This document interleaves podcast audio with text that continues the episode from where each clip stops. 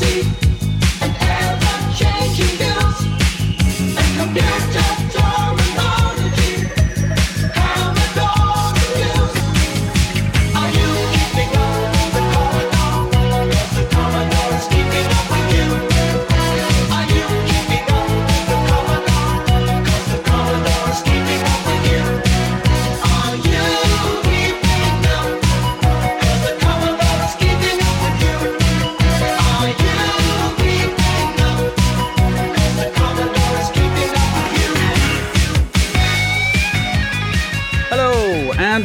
to episode 126 of Zapped to the Past. I am Adrian Mills, and I'm joined as always by Mr. Graham Raddings. If you haven't listened before, this is a podcast where we discuss games that were released for the Commodore 64. Last week, we looked at our first batch of games from issue 50 of Zap 64, which we are in no way affiliated with, and found ourselves spinning, spinning, always spinning through those forgotten worlds, fancying a pack of Chewits in the muncher and waggled our way to purest Burl in Para Assault Course. This week we conclude our look at the games in June 1989, along with what was lighting up our TV and cinema screens that month. Graham, we are halfway through the year. Have things improved at all this week? In this exciting episode, where we verify if the faces of loved ones do indeed illuminate around specific types of chocolate containers, we head to the steel arenas of the future with a spiked gauntlet and a knee pad as we hurl some heavy balls into slots in the smash 'em up sport of speedball. We explore how much eye strain we can physically endure in the eye popping puzzler Titan,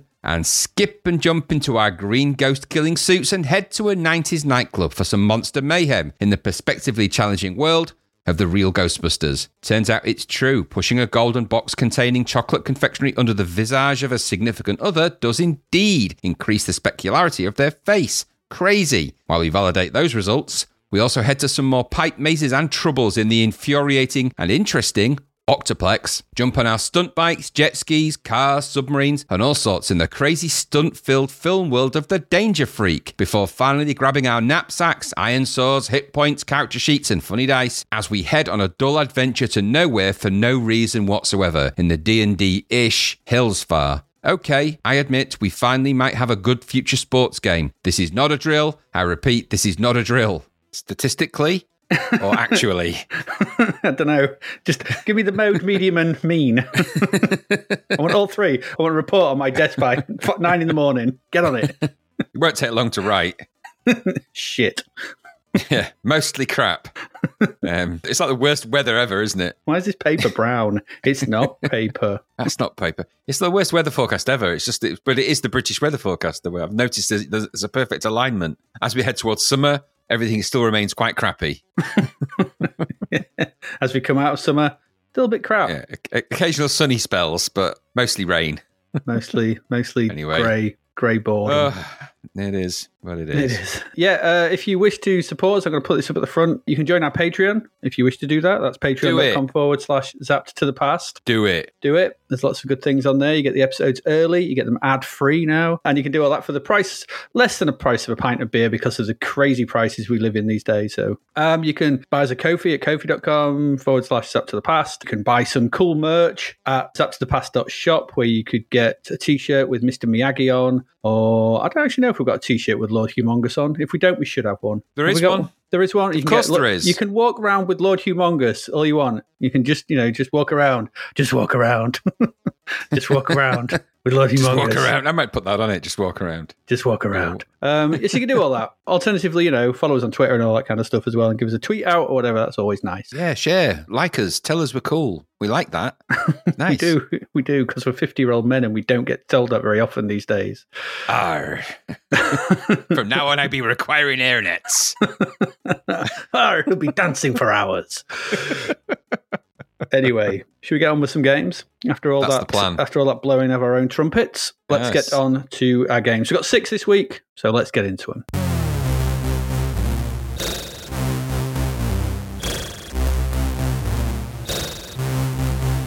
And Graham, that first one is all yours, and it's about fast spherical objects, or as otherwise known as speedball.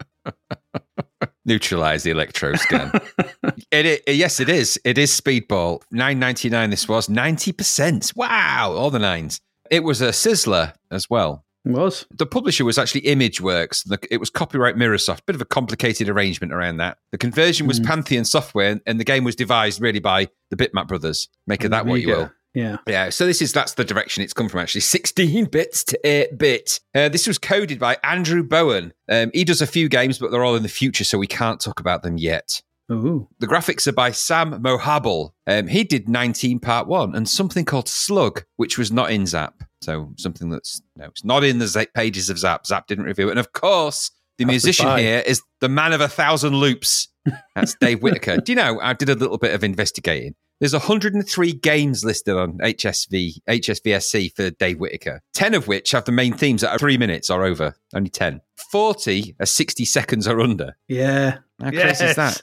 we like that. Um, I mean, that doesn't include all the tunes in the games. That's just the like the, the main one listed on the thing. But that's crazy, isn't it? Yeah, 103 games he's done. Uh, Mostly short, mostly short loops. Anyway, yeah, yeah. so this is the uh, kind of other. I suppose it's the other kind of Bitmap Brothers launch game, really, between this and the one that we spoke about in the last episode, really, isn't it? Between this and Xenon. Xenon. Yeah, yeah. Um, and oddly, this is the other one that was better than its sequel, strangely. Um, but this Hmm. time, of course, we have Speedball, which is oddly, and according to the Bitmap Brothers Universe book, that is not easy to say that. The Bitmap Brothers Universe book, or maybe it is, from um, those marvelous people at Read Only Memory, this game began life as a rejected Mastertronic tennis game. How random is that? But thanks to some rejections, some shenanigans, and some good old fashioned magic, and some back of the cigarette packet design, a tennis sim was transformed into a battle game blend of Tehkan World Cup, Technos Super Dodgeball, and Pinball. Those were the three driving influences for what we know today as Speedball. Mm. And I suppose, in all fairness, by this point, the bitmaps were kind of bringing the Rockstar a little bit to game developers, kind of the vanguard of the next gen game developer Rockstar kind of persona in the UK.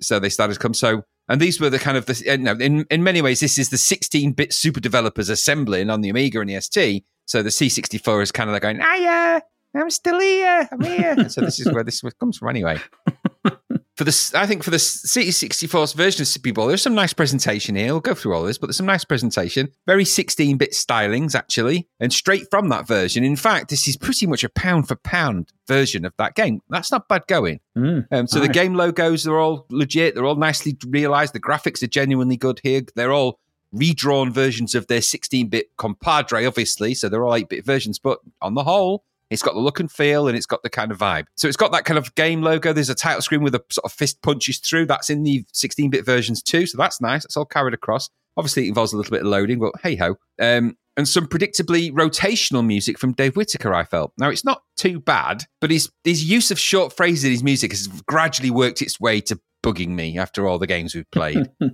and if you want to try and experiment, and I recommend you do this, by the way, AD, if you haven't, shut the music off that's playing in the game when it loads up and then get Knucklebuster's main title theme and put that on it because it goes way better. Just goes, it instantly goes better. I can imagine it does. Yeah. I tried it as an experiment. I was like, wow, that should have been. It should. It's just the, it's the game that needed the sound and the sound didn't get anyway. Um, so the game options screen will appear when you go through all of that, and you've got quite a lot of options actually on it. So it's kind of, um, I guess you'd call it neon styling, really, with some text on there, and there's like an image of a sort of the player's. I don't know, powerful thigh and wrist on the right hand side.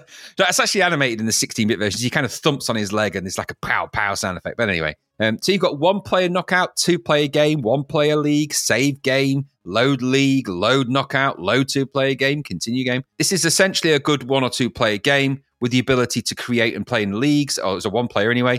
And you can also save and save your teams and load, well, save your progress and save you where you're at. Um, and we'll come to sort of how these options manifest and, as well. So some of them, I guess, some of those are obvious. Obviously, one player knockout is what it is, but I'll describe them a little bit. Um, like I said, the sky, styling of all of this is kind of that future neon. I guess you got neon neon pipes, grids with really quite nice colors, kind of a blue to white kind of um, sort of fading color. Looks nice on a CRT. Um, and of course, being able to save your progress means you've got you know a little bit more of the game to go at, doesn't it? You can come back and do these things. Mhm. So um, the essence of this is kind of the one player game, two player game. Um, and so the one player and the, and obviously the league game, the one player knockout is a human versus computer, and I'm, I'll go off the basic instructions because they're very short. So your your team wears green and is playing up to the up the pitch. You start you take part in a knockout game based on ten rounds.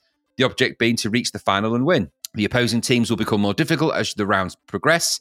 Each round is the best of three matches. You get two points for a win, one for a draw, and zero for losing. To qualify mm. for the next round, you need to score three points. So, for example, you can win the first leg, lose the second, and draw in the third, or draw in all three to qualify. However, if you gain three points in the first and second legs, you will not need to play the third, but will automatically qualify for the next round. You will, ke- That's you will be kept informed of your progress and requirements before the start of each match. That's pretty good. Yeah, actually. I like that. Uh, It's good. And that's actually quite a clever way of doing it as well. That's the right way to do it. It's no point. It's best to three, in it? If you win the first two, there's no point doing the third one. No, no, not at all. So that's the kind of one player knockout game. The two player game, obviously, is human versus human. It's a little bit shorter, really. Player one controls the green team playing up the pitch, player two controls the red team playing down the pitch. You'll be asked to select the duration of the league from 10 to 100 weeks. 100 weeks is a long time to play a league, just going to say that. Um, but it's not actually 100 weeks, it's 100 g- game in game weeks, I suppose. Then before each game, you'll be kept informed of your current status, your score, 100 points for a win, 20 points for a draw, and five for each goal. And you can play your way through a, a, your own little two player sort of championship. Quite nice. The league game. Um, this is a human versus computer again. The game is played in a league system with scores of 100 points for a win, 20 for a draw, and five for a goal. There are 11 teams in the league, including yours. After selecting the duration of the league, you play each week of the league as, as in the knockout game. Your opposing teams are drawn randomly, so you will meet teams of different skills throughout the league. At the end of each week, the computer will analyze the results of the matches played by the other teams that week and compile the current league. Your team name will be shown flashing in the table. Each week consists of five matches. 10 teams play each week. Your team will not play in week 11. All pretty good stuff, isn't it? So that's kind of how this game, that's how the actual fun- the game functions. Um, which I think is pretty cool. Um, and you start things off by picking your team. Um, and each of you have, uh, uh, sorry, you start things off uh, by picking your team, each of which have various stats such as stamina, power, skill, that kind of thing. They create it creates some variance in how they perform, and that actually does create variance in how they perform. The three teams that you can choose from in this game are Werner, uh, or Team Werner, led by Captain Keth, uh, Lakata, led by Captain Conroy, and Draco, led by Captain Veyrick. All very cool. Um, and you get quite a nice selection screen to choose those. After that, you'll see the selection of the um, select duration of the league from 10 weeks to 100 weeks. By the way, this is all this principally the same as the 16 bit version. So you get Mm. an image of the three team captains, if you like, with the stats underneath. Like they're almost like player cards, really, but they look pretty cool. They do look cool. Which is uh, so 100 weeks is a long time for a league, it sounds like, but it's actually in game time.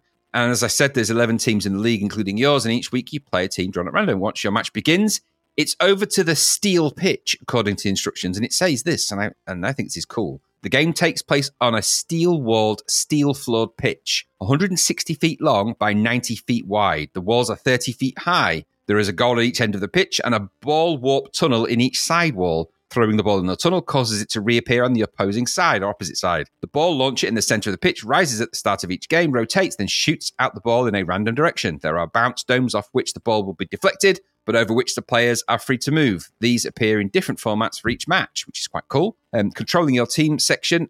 Um, sorry, one second. So to control your team, you throw the ball to press uh, to throw the ball. You press the fire button. A very short press will throw the ball at waist height, but if the fire button is held down, it will be thrown high up in the air, passing over the heads of the players. Therefore, it is possible to throw the ball too high to enter the tunnels and the goal mouths. You've got to be careful of that. If your player doesn't have possession of the ball but is in the air near him, pressing the fire button will make him jump in the air and attempt to catch it. If the fire button is pressed when your player doesn't have the ball, then he will attempt to tackle an opposing player. If he is moving and the fire button is pressed, he will slide. The last tactic can be used to tackle an opponent or to move faster and intercept the ball. And by the way, your tackle isn't always successful. It actually depends on your skill level. Um, and that's shown in your team info. If you remember those stats, and I said they do have a bearing on how it plays. So if you win the tackle, your opponent will lose some stamina depending on your strength. And again, that ties into your attributes. Also, the losing player will be sent into an uncontrolled role and will be unable to do anything for a couple of seconds. The losing player is the goalkeeper. He will not be able to save the ball for a couple of seconds. Remember, very, very, very handy to remember that, especially when you're playing two player. Um, and so it goes on. A successful tackle will result in you taking control of the ball. You can tackle any player at any time. There are no fouls and no rules in this game. However, you are vulnerable when in the air and will always lose a tackle, irrespective of your own, uh, your own or your opponent's will. I think that's pretty cool as a sort of set of basic rules and how to play. Very interesting. Um, there's actually when the game starts, I'll sort of describe the sort of what the screen looks like. I just want to. There's actually inside of the game window as well. There are what they call tokens that appear, and there's two. There's actually two types of tokens. They'll appear sometimes, and you have to basically pick them up. They'll appear on the pitch, uh, and you move your player over them. And there's two types: save and collect. Um, there's one specific type, and then the other type is what's called the, immediate effect type, and they have like a, a designated, um, like a letter on them. each one has sort of a value.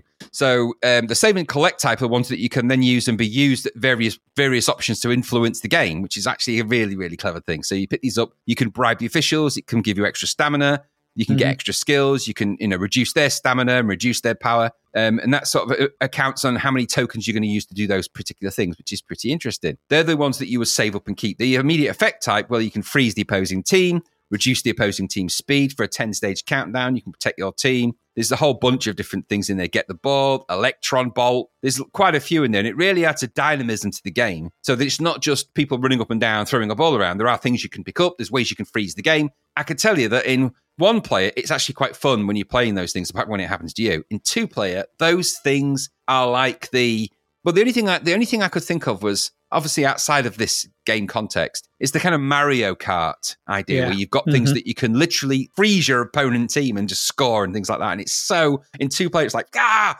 damn you. Yeah. So it's it's that kind of game, um, and that's pretty cool. So the ball ball is launched from the center, and you control the player that um, that the CPU attributes being nearest to the ball. Um, so you don't actually choose the player that the ball goes to. It automatically selects one nearest the ball. It's not always perfect, but it's not bad how it does it. It's pretty. It all happens pretty fast, and there's not a lot of players on the screen, so Yeah. it's not like you're trying to scramble your way through eleven people. Is you know more often than not, your player is going to be the one that's nearest the ball, or, or at least near enough for you to be activated. Mhm. And I think that's pretty good. The selection is, I say, it's managed automatically. So that's probably it's a blessing and a curse. That that nuance of the game is not really there, and that means it is kind of a scramble for the ball at times. And that's kind of, but that's speedball. That's the nature of the game. But it does feel a little bit like you know, hurl the ball towards the goal, leg it. As it's, it's not a game where you employ deploying lots of strategy. But then it's that wouldn't be speedball if it was, would it? Be something else. Yeah. Um, so you obviously just then it's just scramble to get the ball and score. There's some limited animation on the main sprites. There's more on the 16-bit versions, obviously. Uh, but since it's top down, it kind of works, um, and it works in the same in the sense that you're you can see the direction you're going, which is kind of the important thing, and you, and it flashes to de- designate which one you're controlling. It's a little fuzzier when you're tackling or jumping, as it doesn't really feel like you're doing either of the things. It just sort of you play just sort of launches a bit, but you sort of get used to it. It, it only ever does it that way. So it's not like it's some weird variation of it, but it's in the 16-bit one, they kind of get bigger and they're sort of a little bit more animated, and it's a bit of a yeah. clue. Without that, they just kind of fly around a bit, but hey ho, it just adds to it really. But it can sort of get a little, it can feel like it all spirals out of control very quickly, but that's kind of the fun of it. The player you control is, like I said, indicated by flashing. On the 16-bit versions, they have a big box around them. I think the flashing's better. Um, The Yeah. screen scrolls at a real pace to match the speed of the ball and the players as they leg it around.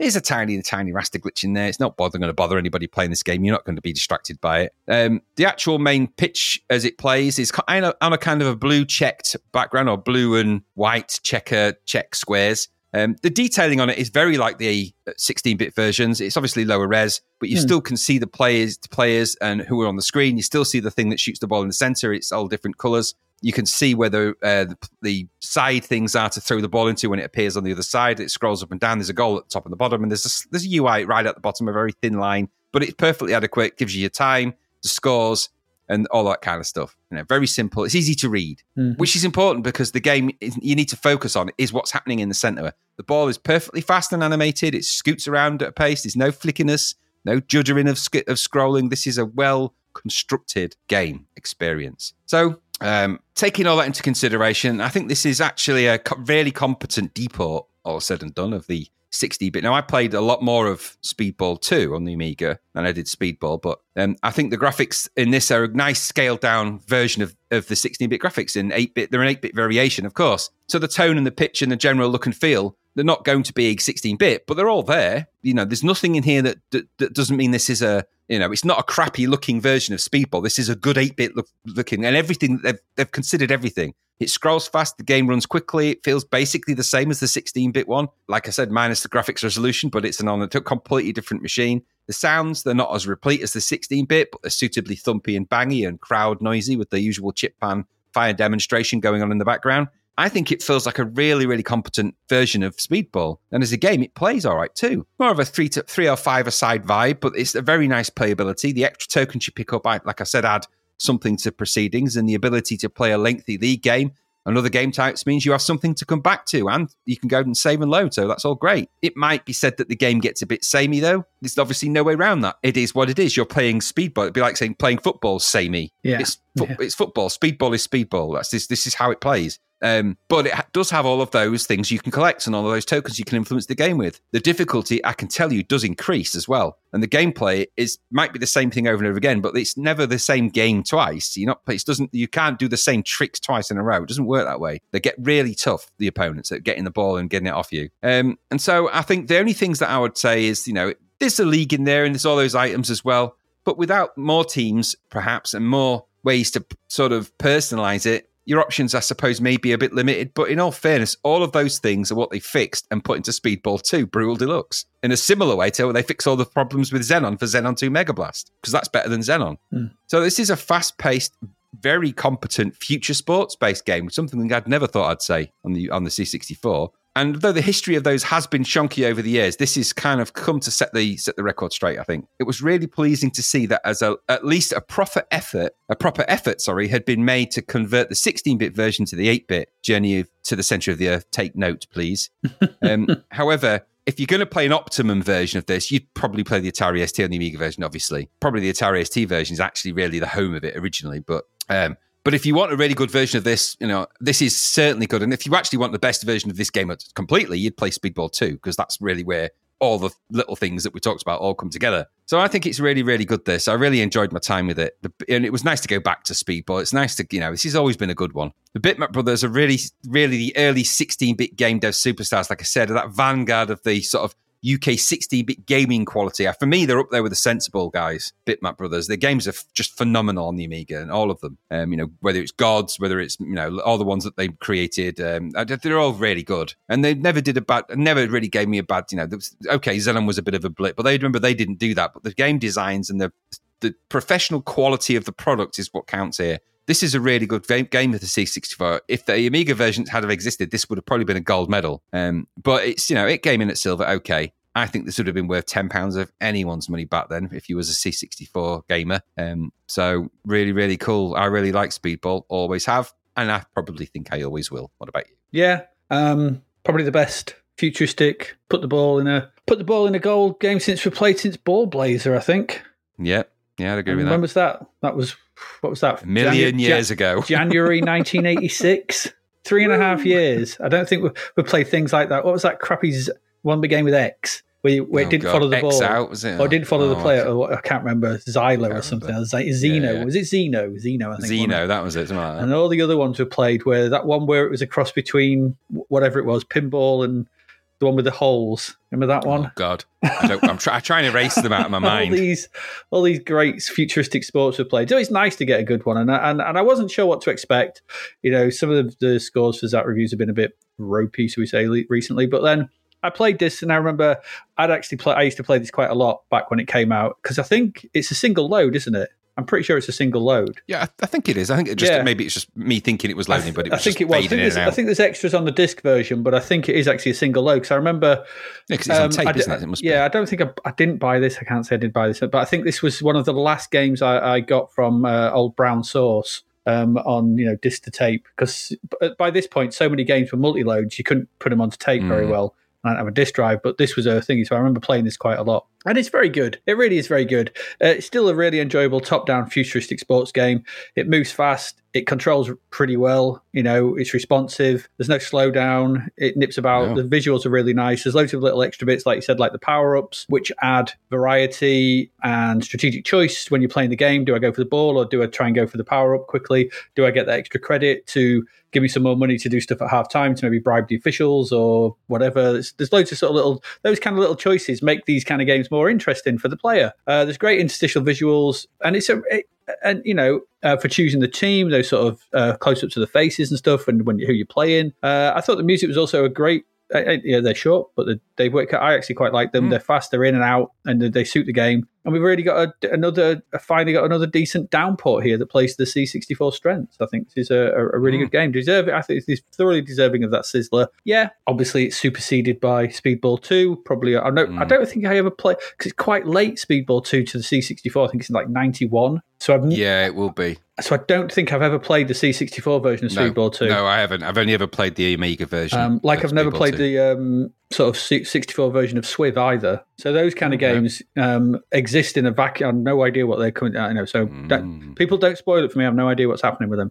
No But- spoilers. No, no spoilers. Um, but um, I do, like I said, I remember playing a lot of this, and it still stands up because it, it's fast and it's fun. It's just a It is. good. It's just a good throw the ball in the whole game, which we see in so many sci-fi stuff. You know, you're battering people out the way. It's got elements. It takes a little bit of elements from things like rollerball. Um, Yeah, I meant to mention that. I forgot and- about rollerball, you know, yeah, it totally and, does. and, and things like that, and all those kind of. If show me a sci-fi show that doesn't have a um, a sport where you're throwing a ball in a hole or Oh, into yeah, a goal. loads It's- of them. It's just all of them. They just all seem to have that. Um, but yeah, I really like this. I thought it was excellent, and I was glad to play this for, for quite a while. And yeah, ninety percent, maybe even higher as far as I'm concerned. But certainly a Mm. Sizzler status. Certainly good stuff. Just shows you what you can actually do if you do. Yeah, if you take to it. yeah, put what you can the C64 can do, and this is only it's perfect C64 fodder, isn't it? Small pitch, few Oh, yeah. players, throw the ball around. Uh, uh, What's what's you know you can't really shouldn't really get that wrong, but no. in lesser developers' hands, I imagine they could have got this very wrong.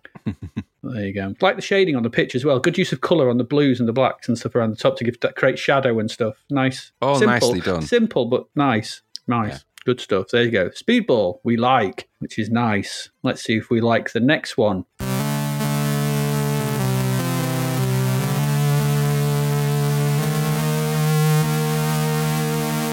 And this one, well, it, we actually we didn't mention with Speedball was a crap vert the other week, wasn't it? So we've got two crap verts in a row. Um, we have, yeah. because now we've got Titan. Titan. Mm. Okay. Um, this was nine pounds ninety nine, just like Speedball was. So if you were there in a shop, you could have Titan or Speedball, and both have quite similar covers. They both have a sort of futuristic man on the cover. You could be thinking, "Oh, what could I have?" And if you looked at the back of the screenshots, there's not. There's a bit of a similar. If you were just looking at screenshots Yeah, of this sort of top-down think, ball "Oh, ball do." based game, you, you could be very Mm. confused here. Don't make the wrong choice. That's all I'm going to say. you wouldn't be when you loaded it. I hope you don't make the wrong choice. Fresh from the crap vert comes Titan from Titus. As I said, it's nine ninety nine. It came out in just about everything at the time, and there is a story of sorts. Um, and it is thus: the, the year is twenty one fourteen. The place Vegopolis, Vegop, Vegopolis, Vegopolis. I don't know. Professor Hybris, the genius behind all analytic con- conceptors, is the creator of a brand new leisure axle, which has been driving crowds mad. The fabulous 1,000 What? kroners bonus to the winner of Titan attracts the wildest adventurers. But the game is hmm. deadly, and all have died somewhere along the 80 levels. To succeed, you must guide the Powerball across 80 immense and synthetic worlds using just one magical Okay. and magnetic racket, whilst avoiding all manner of death icons. The ultra fast scrolling, yeah, okay, the multicolored graphics, the variety of gameplay, and the sheer speed of the game have already caused mental breakdowns. You have been have. wa- you have been warned. there you go. I, I mean, I don't need to tell you much more, do you? Clearly, it's Ace because it Yeah, says yeah. so. It's Vegopolis. Ve- Good old Vegopolis. Vegopolis. it's the song that um, Kraftwerk never released. Yeah, they never released that version. Vegopolis. no! Or Radiohead. Vegopolis. This is what you get. when you terribly code.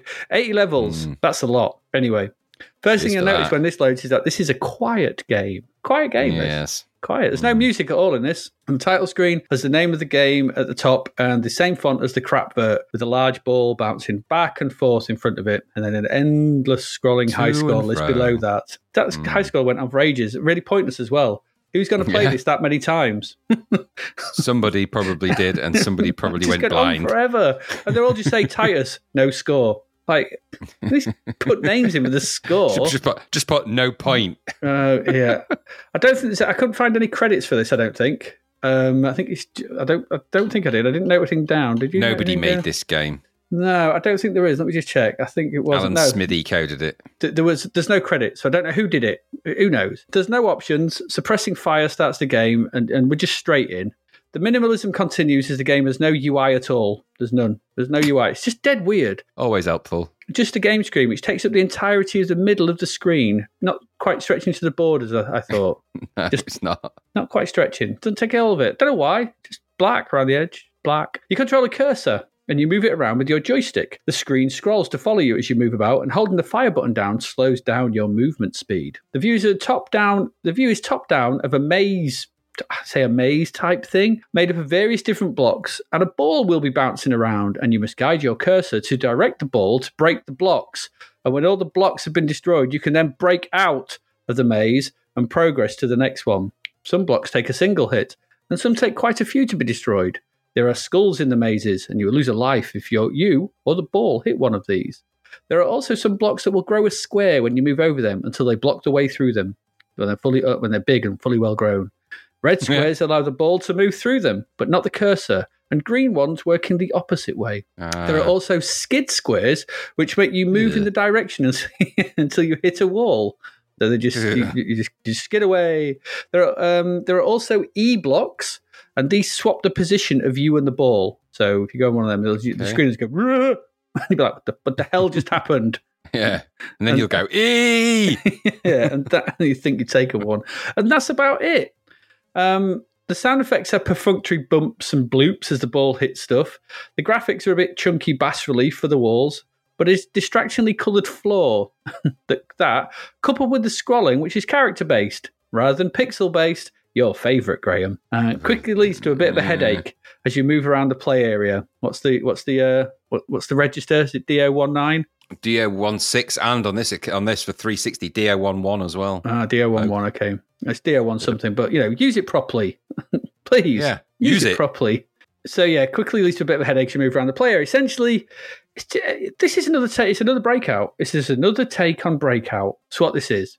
It's, it reminded me uh, similar to that uh, one we saw to that Jinx. Remember Jinx, where you were sort of the ball bouncing from left to right, and you had to guide it Yeah, along. yeah, that stupid yeah. thing. And the, the, they've, tried, they've tried to spruce up Breakout with some scrolling and a multi-direction bat thing, and, and it just moves all around the place, and there's mazes and stuff. But essentially, you're just hitting a ball against bricks. That's what you're doing. No way around that. But it, it, just gets really boring really quickly because the mazes are dull and the action is pedestrian at best. I say it's, it's just not fast enough to hold interest. And when you get down to the last few blocks to destroy, as um, you know, because you're having that issue that all breakout games do, in that you have to aim the ball at a small point, but it bounces off, and you're chasing it through the maze, and you're trying to get it back to where you need it to be, and it's oh for God's sake, just hit the thing, and then when it does, you just goes boop, boop, boop, and you're to the next maze, and it carries on, and there's 80 of these damn things. No, it just gets No. dull, and it's not helped by the lack of atmosphere because there's no music, none.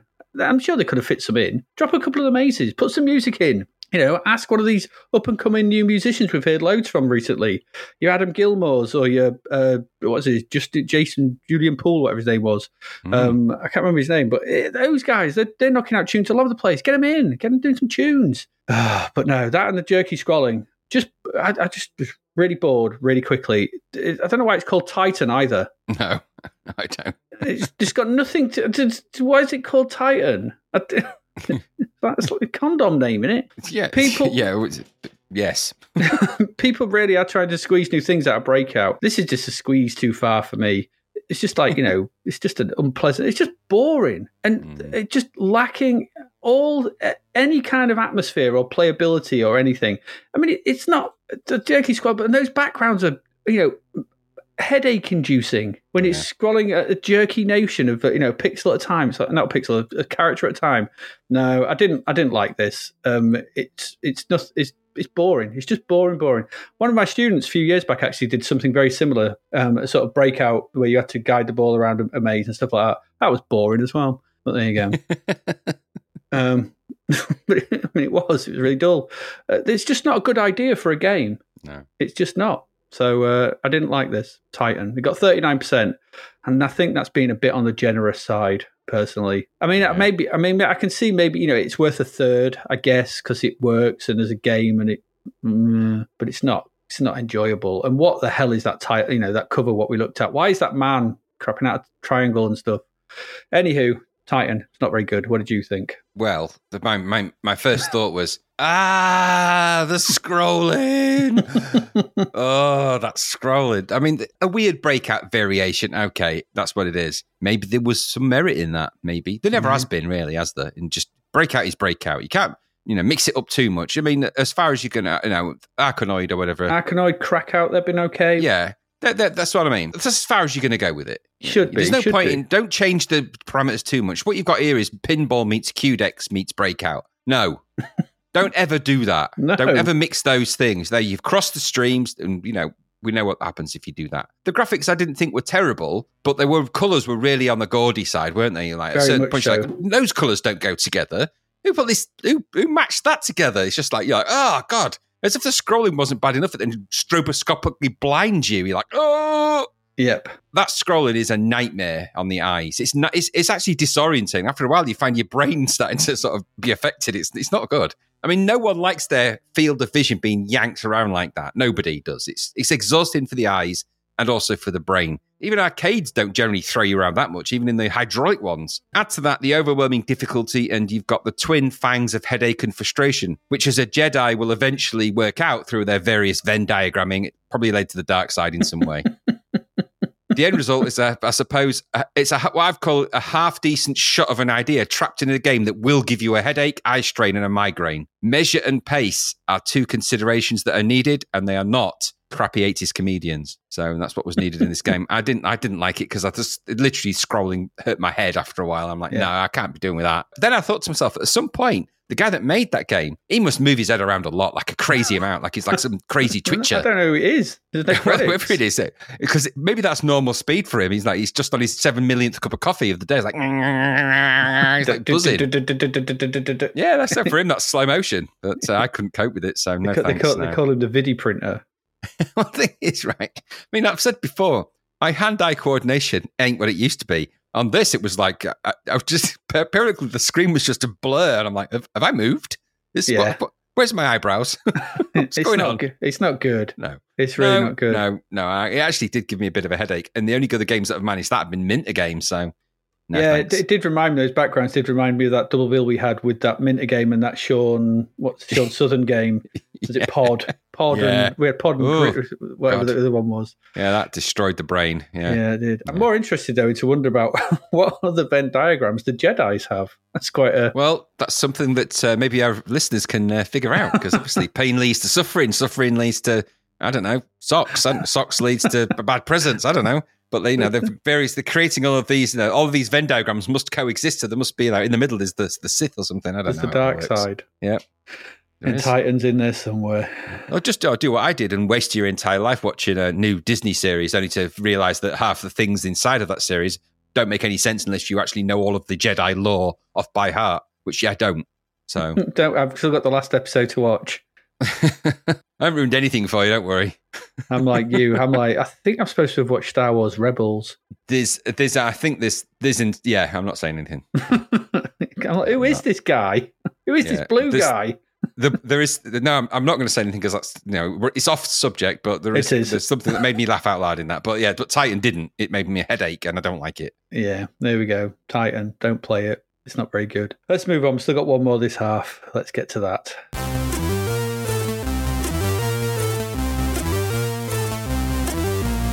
Graham, it's over to you for um, well, the real Ghostbusters, not those fake kind. Ghostbusters, what do you want? Okay, uh, so this is the real Ghostbusters, £9.99, 67%. Mm, published by Activision. Ooh, copyright Data East, A. Uh, this was coded by Greg Duddle. He did Karnov, Menace, and Willow Pattern. Quality. Yay! This is also coded by Jason Heggie, or Heggie. He did Heroes of the Lance. No. Graphics are by James McDermott. He did Menace. Oh god. it made me choke. I just thought the graphics in Menace. I was like, ah, and then I heard no, no, no, no, no, no, no. and then the musician is uh, David Whittaker, the man of a thousand loops. Who So did the witch? Did he? his. Didn't he do Menace? He did do Menace, yeah.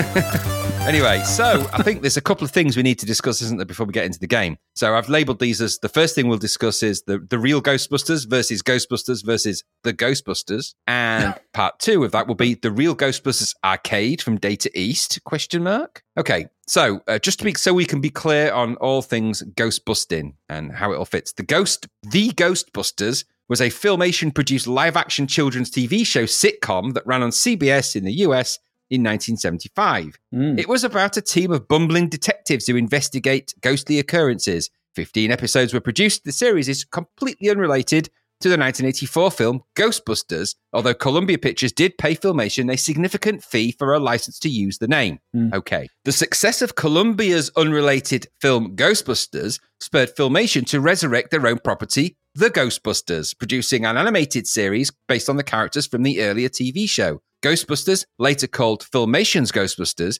was later uh, a 1986, obviously American animated TV series that was made by Filmation, as I said, and distributed by Tribune Entertainment, serving as their sequel to that live action show. The animated series ran from September the 8th to December the 5th, 1986, in daytime syndication, and they produced 65 episodes. It is not to be confused with the Columbia Pictures 1984 film Ghostbusters, or that film's subsequent animated television show, The Real Ghostbusters, Ghostbusters, which premiered five days later.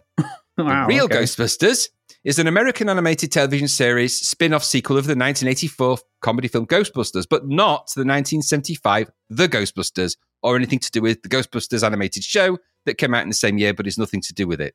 The series ran from September the 13th, 1986 to October the 5th, 1991, and was produ- produced by Columbia Pictures TV, DIC, Dick Enterprises, and distributed by the Coca Cola Telecommunications Company, who even know they had one. The real part was added to the title after the dispute with Filmation and its Ghostbusters properties.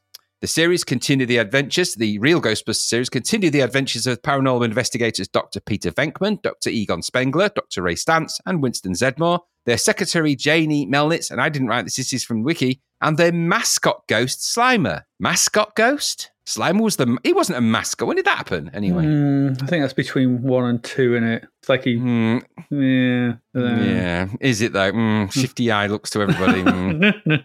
Anyway, there is, by the way, an interesting voice cast to the animated show. So, you know, the real Ghostbusters. The voice of Peter Venkman for the first two seasons was a guy called Lorenzo Music. He did the voice of the cartoon Garfield. yeah, he's Garfield, isn't he? he sounds exactly Yes. the same. Now, uh, Dave Coulier, who did the voice of Peter Venkman for season three to seven, he did mainly work on Scooby Doo and Scrappy Doo prior to that. Mm, okay. Egon Spengler was voiced by a guy called Maurice LaMarche. He did Pinky and the Brain from Pinky and the Brain, Pinky from Pinky and the Brain. He's also the voice of Kif Kroker from Futurama. Kif. Who does that? Oh, good Yeah. old Kiff. Kif is the, is the voice. You boy, you Kif. You're the boy. You Kif, you're the Oh. boy. Uh, Ray Stantz, Slimer, the Stay Puft Marshmallow Man, Mayor Lenny Clotch, at Manx, and Scareface were all voiced by the same guy. That's a guy called Frank Welker. Now, he's also the voice of Nibbler from Futurama, Santa's Little Helper, and Snowball 2 from Wow. The Simpsons, and Freddy from Scooby Doo. What Oh, is that? okay. Winston Zeddemore in seasons one to three was voiced by Arsenio Hall, Oh, cool. and and he was uh, then revoiced by Buster Jones for seasons four to seven, who is the guy who did the voice of Doc in GI Joe, which was a cartoon we didn't really get a lot over here. So that's that's the so. In case you were wondering why it was called the Real Ghostbusters, oh, and what's that? What's that got to do with Ghostbusters? Now you know. Now you know all the all you need to know. Now the Real Ghostbusters arcade from Data East. Um, was a 1987 shoot 'em up game developed and published by Data East in the United States. It's loosely based on the animated series of the same name, but not. Now I won't go into it all again. Um, Please in don't. Japan, Data in Japan, Data East released it as a non-Ghostbusters arcade game under the title Meikyuu Hunter G. Weird. Weird. That's the, that's the legitimate arcade. Um, in 1989, Activision obviously published the real Ghostbusters for the Amiga, the Amstrad, the CPC, the Atari ST, the Commodore 64, and the ZX Spectrum. The arcade, by the way, was a 3 megahertz uh, HD 6309 processor with 6502 blah blah blah for sound and a Yamaha blah blah blah, and it's an arcade. It's an arcade. Okay. So the real Ghostbusters is a shoot 'em up game based a shoot 'em up game loosely based on the animated series of the obviously of the real Ghostbusters. It features 10 levels, each viewed from an angled overhead perspective. This is the arcade. The player controls a member of the Ghostbusters team must defend against various monsters and ghosts while completing each level on a time limit. Monsters are killed if the player shoots at them, and the player can earn bonus points by trapping each monster's soul, which is done by using a proton beam to suck in the ghost. Bonus items which can aid the player are hidden throughout the game. Um, in objects such as oil drums and wheelbarrows, bonus items include weapon upgrades or a Slimer ghost who protects the player by killing enemies who get too close. The end of each level features a boss um, enemy ghost who must be defeated, leaving behind a key that will allow the player to access the next level. The arcade version included a multiplayer option for up to three players, while the computer versions feature a measly two player option for a multiplayer mode. Yeah. Do they now? Do they now? Um, I noted that the C64 game um, was a bug fixed version that we had, um, and it said there was something to do with the way the end credits went wrong, and um, that you got stuck in a loop when you finished the game. It just kept going back and saying, "Well done, you finished the game." You like restart the game. Well done, you finished the game. Oh no. You- so once you finished it, you can never get out of it.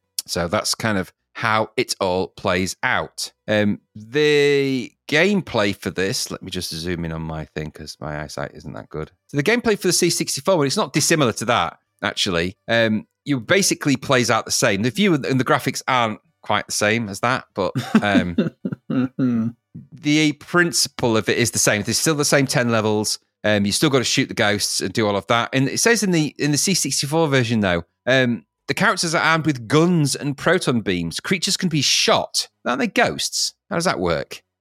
With either weapon to transform them into ghosts, the ghosts can then be tra- so they're not ghosts; they're monsters that then get shot and turned into ghosts. I thought Ghostbusters were busting ghosts. I This thought that the was the real. Go- thing. this is the real Ghostbusters, who are also monster Ah, busters. monster the real, hunt- the real ghost, monster mon- the re- real monster Ah. Ghostbusters. Right. Okay. And then the ghosts can then, once they've f- turned into ghosts, you can then obviously trap them in the thing. Your ammunition for your gun is unlimited, but the proton beam has a limited charge, which is at the top of the screen. Also displayed as the remaining lives and the number of ghosts collected, as I'm sure you are aware. hmm Um, okay, so the game starts with a somewhat familiar um, title screen from the arcade. It's actually a version of the arcade. The, the 16-bit ones do the same. Then a really weirdly drawn image of some buildings. One called the Ghost House, which to me looked like an entrance to a 90s UK nightclub.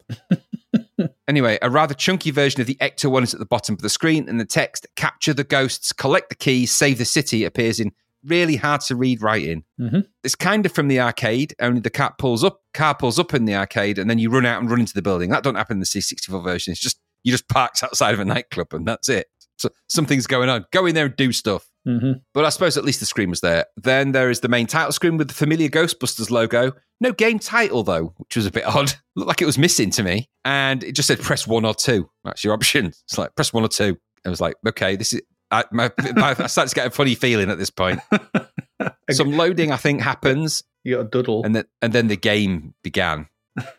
now, the top five character rows, I guess, of the game window, about 40 pixels, is the UI, which gives you the number of ghosts you have to collected, the number of lives. You start with five, your score, and your proton beam charge indication.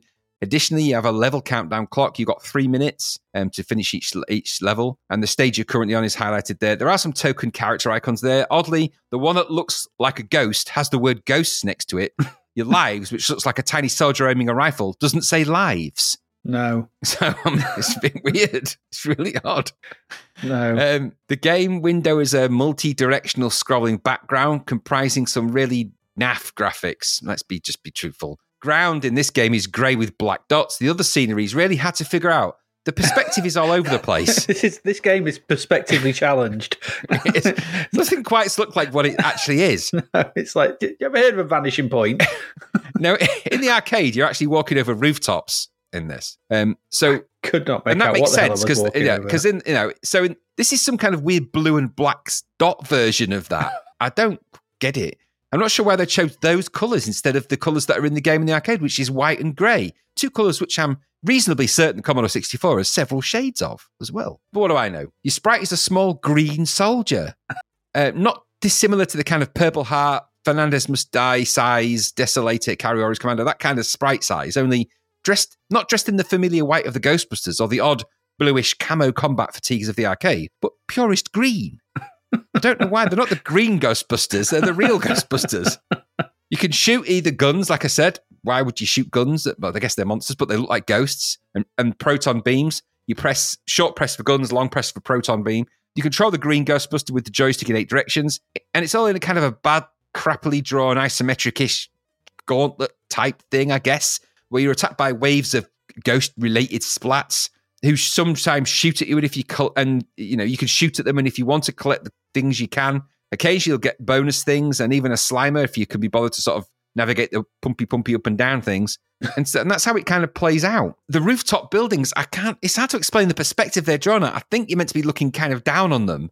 It doesn't work. It actually it's really confusing, and so you end up not really understanding where you are. It took me ages. I thought it was inside a building. You go inside a building, not onto the top of a roof. hmm Really weird Yeah. really weirdly drawn. And so that's kind of it plays out. You you run, shoot, proton things if you want. Collect stuff when it appears, avoid, walk across the weird blue grey dot E roof thing.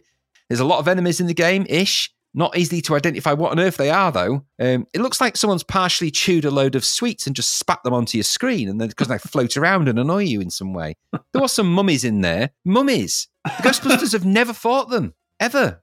Why would they? That's, why would there be in ancient Egypt? Why, when did that happen? They're not Why would they be on a rooftop nightclub? They're not ghosts. I, I know, but I mean, even so, um, the, just it just seems really odd. So, like I said, loads of stuff. Maybe the maybe they're okay. There's stuff like that in it. Weird, weird. There's weird spider creatures. I think there is weird monsters in the cartoon. I think there is. There might be, yeah. There, when there was one that looked like a spider creature, there's one that looked like a bearded egg, um, which was quite terrifying. yeah.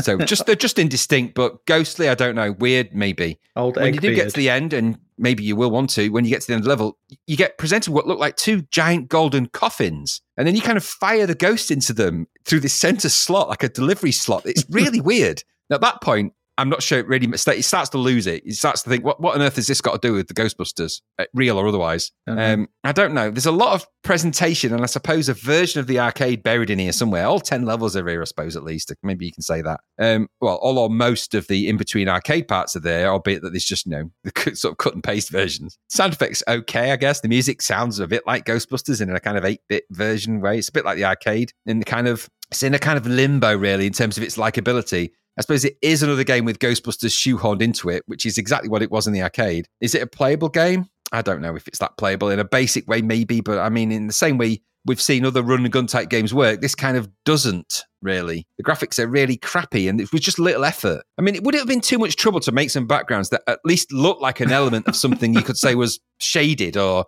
looked okay? I mean, the scrolling's okay, I suppose, but it does have that now almost obligatory raster line glitch in the corner there somewhere. It's, I mean, it's not, I say it's not a deal breaker, but just on top of everything else, it just feels like someone just went, ah, whatever. It's just, my issue with this is one of laziness. This feels like such a lazy conversion. I mean, they all kind of do with these things. I took a look at the Amiga version and it had really weirdly bigger graphics for some things and juddery scrolling on, a, on an Amiga, juddery scrolling. And then I thought, okay, well, you know, at least it had the colours right, more or less. I also, it was also clearly ported from the Atari ST, which also featured the same graphics and juddery scrolling. But the player sprite was at least the same size as the arcade. The Amstrad CPC version is an affront to anything gaming or Ghostbusters and principally the greenest thing you'll ever see. It's just horrible.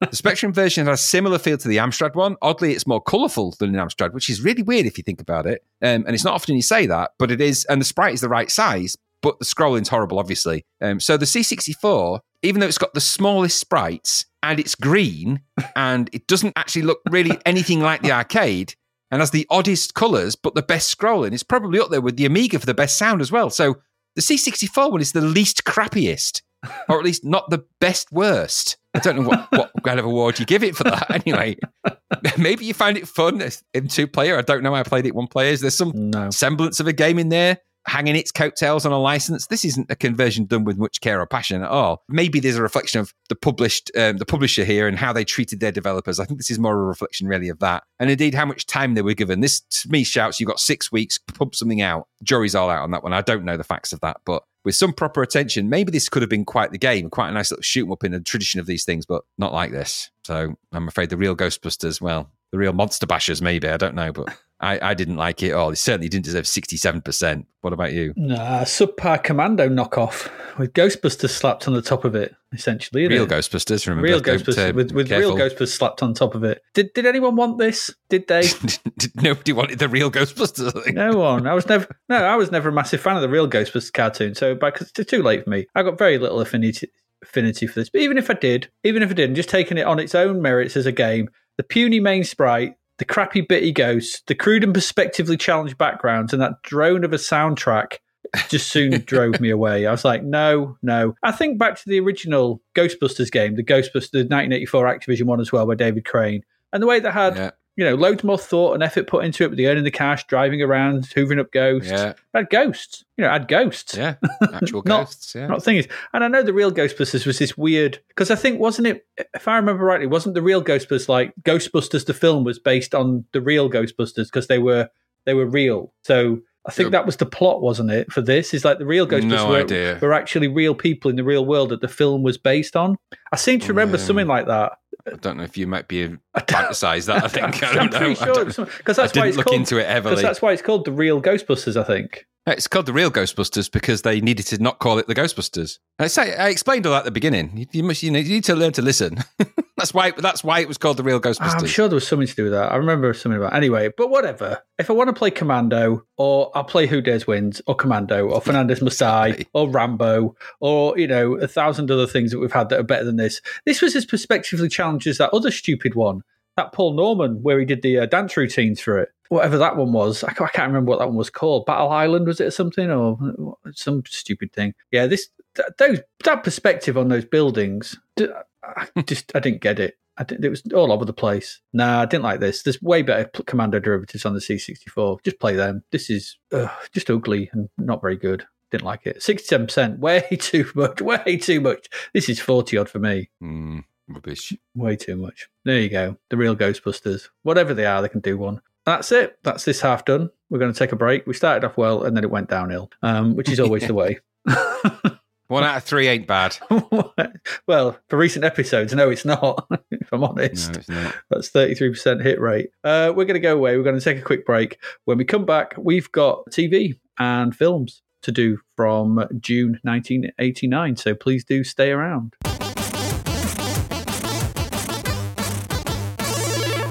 And we are back. Let's get into it. Film and TV, June 1989. 5th of June, Graham, BBC Two broadcast a special 90 minute programme, Climate in Crisis, to mark United Nations World Environment Day, was presented by Michael Buerk and David Attenborough. It predicted the Earth's greatest threat within, within rising temperatures and sea levels will already be changing our planet from averting catastrophe in the year 2050. I'm not quite sure that sentence makes any sense. It sounds like, look, we're heading for catastrophe in the year 2050. Uh, it had studio guests including Sir Shridath Ramphal and Jonathan Porritt, and an exclusive interview with, uh, back then, His Royal Highness Prince Charles. He voiced his concerns. Did he now? He did. Clearly, we uh, we took great notice of this show. yeah, yeah. They're like, uh, yeah. All that stuff you said about climate change. It's, uh, it's never hot enough in the summer, is it? Is that going to eat into our oil profits? Mm, exactly. Dodgy. Um, so tragic that we didn't. You know, we. It's actually arguably probably too late now in many ways. You know, the ice caps are now melting, sea levels are rising, the weather pattern's gone crazy. Yeah, Switzerland has lost most of its um, glaciers. Most of its cheese. Oh my god, the world's gone mad. Swiss cheese. It's all, it's, all, the holes have taken over. It's all whole Can you now. It's still imagine there. It's it's just a- all whole. It's the UN will be like uh, holding an emergency meeting. Like, what are we going to do about? Never mind the nukes. What about the cheese? For God's So- sake! It's ninety five percent whole. All the cheese is gone. There's just the holes left. Don't you throw any arguments about there being nothing there. We had that with Einstein and his black holes. It turns out there was something in there. There was. There's a lot in there. Everything was in there. It was all sucked in. Uh, Yep. Yeah. Uh, and we've just had um, reports that we've just had the hottest September ever on record. Yeah, Have you we saw haven't been measuring things that long, but yeah, it's pretty hot. Well, long enough. Yeah. Well, we haven't been. We've had we, in the in the total sort of time scale of planets. We've been on here, but a drop in the ocean, It's a blink. a it's not boiling even ocean, a bit, Not albeit. blink in the eye. Yeah, blink of the eye. But uh, since records began, we've just had the hottest Yeah, oh, September yeah. ever. Yeah, yeah, and It's you know, always good. crazy. It's it's good, but also crazy, isn't it? For someone who does not like hot weather, this does not please me. Yeah, well, it's, it is. You know, well, the change it used to be called global warming. Now it's called climate change, isn't it? I don't know if that's still called global warming, but I, I No, hear climate change more nowadays. Yeah, climate crisis as well. I hear Yeah, climate change. terrible. Yeah. And still, if you if you do a Google search for or a YouTube search for climate in crisis um, to try and find that show, there's about a million shows now. With they've clearly been warning every year. There's been a warning for since that show, and we're still going. Yeah, but where's the proof? It's like a, yeah. So it's 45 degrees outside in October. Where's your proof? Yeah, Well, uh, it's going to be hot. It's going to be hotter here in England, isn't it, than Ibiza on Saturday? I've read. Yeah, I'm going to be. I'm sunbathing in the Antarctic. Come on, where's your proof? Where's your proof? I remember because I remember, and I'm going to go back here. I remember snow. Yeah, Like well, I know we had the beast from the east of the year, but like snow used to come. We could regularly we'd regularly get a decent snowfall in our part of the world every year. Now it's like few flakes. no, now it's snakes. and bugs. And, Snow there's- yeah, and that's the other snakes. thing in it as well, sort of thing. Those bloody uh, black fire ants, whatever, are making their way up because it's Oh, getting yeah. hotter. I was reading about that as well. So they're making And their way through the Europe. And the giant hornets, the bee, the bee-eating hornets. Yeah. yeah, just what is going on? I mean, they're just it's just it's turning into like one of them movies where everything's just getting bigger and it eats the previous thing. So there was wasps that ate bees. Now there's hornets that eat wasps. Where's it going to end? Soon there'll be dragons eating stuff. Well, end with an old woman eating a horse. exactly, and And that's never good, is it? Exactly. Perhaps she'll die. Yeah, perhaps. Yeah, it's, it's a bit crazy. I think right now we're at phase three. We might not get to phase four and have to use hundred percent yellow, but you know, I've got I've got it on I've got it downstairs, queued on the Oh, record dear. record player. Boom, boom. Those ants hate that song. he does 100% blue in that as well, doesn't he? Da-dee, ba-da-dee, doo-doo-da-doo-na-doo-doo-da-da. It's not working. The answer is like, we love it. oh, we Oh, laugh at the destruction I'm- of the planet. I must. I know. I must do that redux as well before the, you know, the world ends. Hundred percent yellow. Boom, boom. Boom, boom. Anyway, fifth, also on the 5th of June, Channel 4 aired the network television premiere of David Lynch's 1984 science fiction epic Dune. Starred Carl MacLachlan, Virginia Madsen, Francesca Annis, Max von Sydow, Mm. Jurgen Prochnow, Everett McGill, Sean Young, Sean Phillips, Jose Ferrer, Freddie Jones, Patrick Stewart, Dean Stockwell, Alicia Witt, and Sting. And Sting. Just second Sting Uh, stuff I watched this this- week. Honestly, this film. I mean, it took its time to get to you know because that's probably because nobody really liked it. It was a massive flop, wasn't it? You um, can- I mean- we'll, we'll sell you Dune. Nah, we're good, thanks. Yeah, no, sorry. We don't want it. I mean, there's so many things wrong with with Dune, it- but it still remains quite interesting. And it's one of those films that, over time, even though it was loathed at the time, considering the complexity of the material that's there, it's actually a pretty good version in its own way. It's just you have to be in the mind space of understanding David Lynch and how he makes films in order Mhm. to really understand because this is a film this is a film that began life as a David Lynch you know designed designed and directed film with all the styling from what's the famous um, Jean Paul Gaultier did all the styling. No, he did. He did. He didn't do that. Or did he? It might be some famous stylist did the Let me check. did the fashion sense in that. I could be wrong, but it's anyway. That's that's the where this was coming from in terms of its visual. And there's some amazing visual stuff in it. Lots of big matte paintings, and some of the effects aren't great. Obviously, but the real battle here was nothing to do with that. The battle was between David Lynch trying to impress a vision of an auteur based on the back of the success that they had with um, the Elephant Man and, and stuff like that. Hmm. Um, so he was considered a bankable director, and but ignoring the fact that he had a very much a style. And Raffaella De Laurentiis, who and the De Laurentiis who produced this, who pretty much tore entire sections of the script out in order to say, right. Famously, they say whether it's true or not that in order to get the film's running time down, because it was massively over budget and massively over schedule, she went to the film set, grabbed the script, and tore every second page out. Good lord.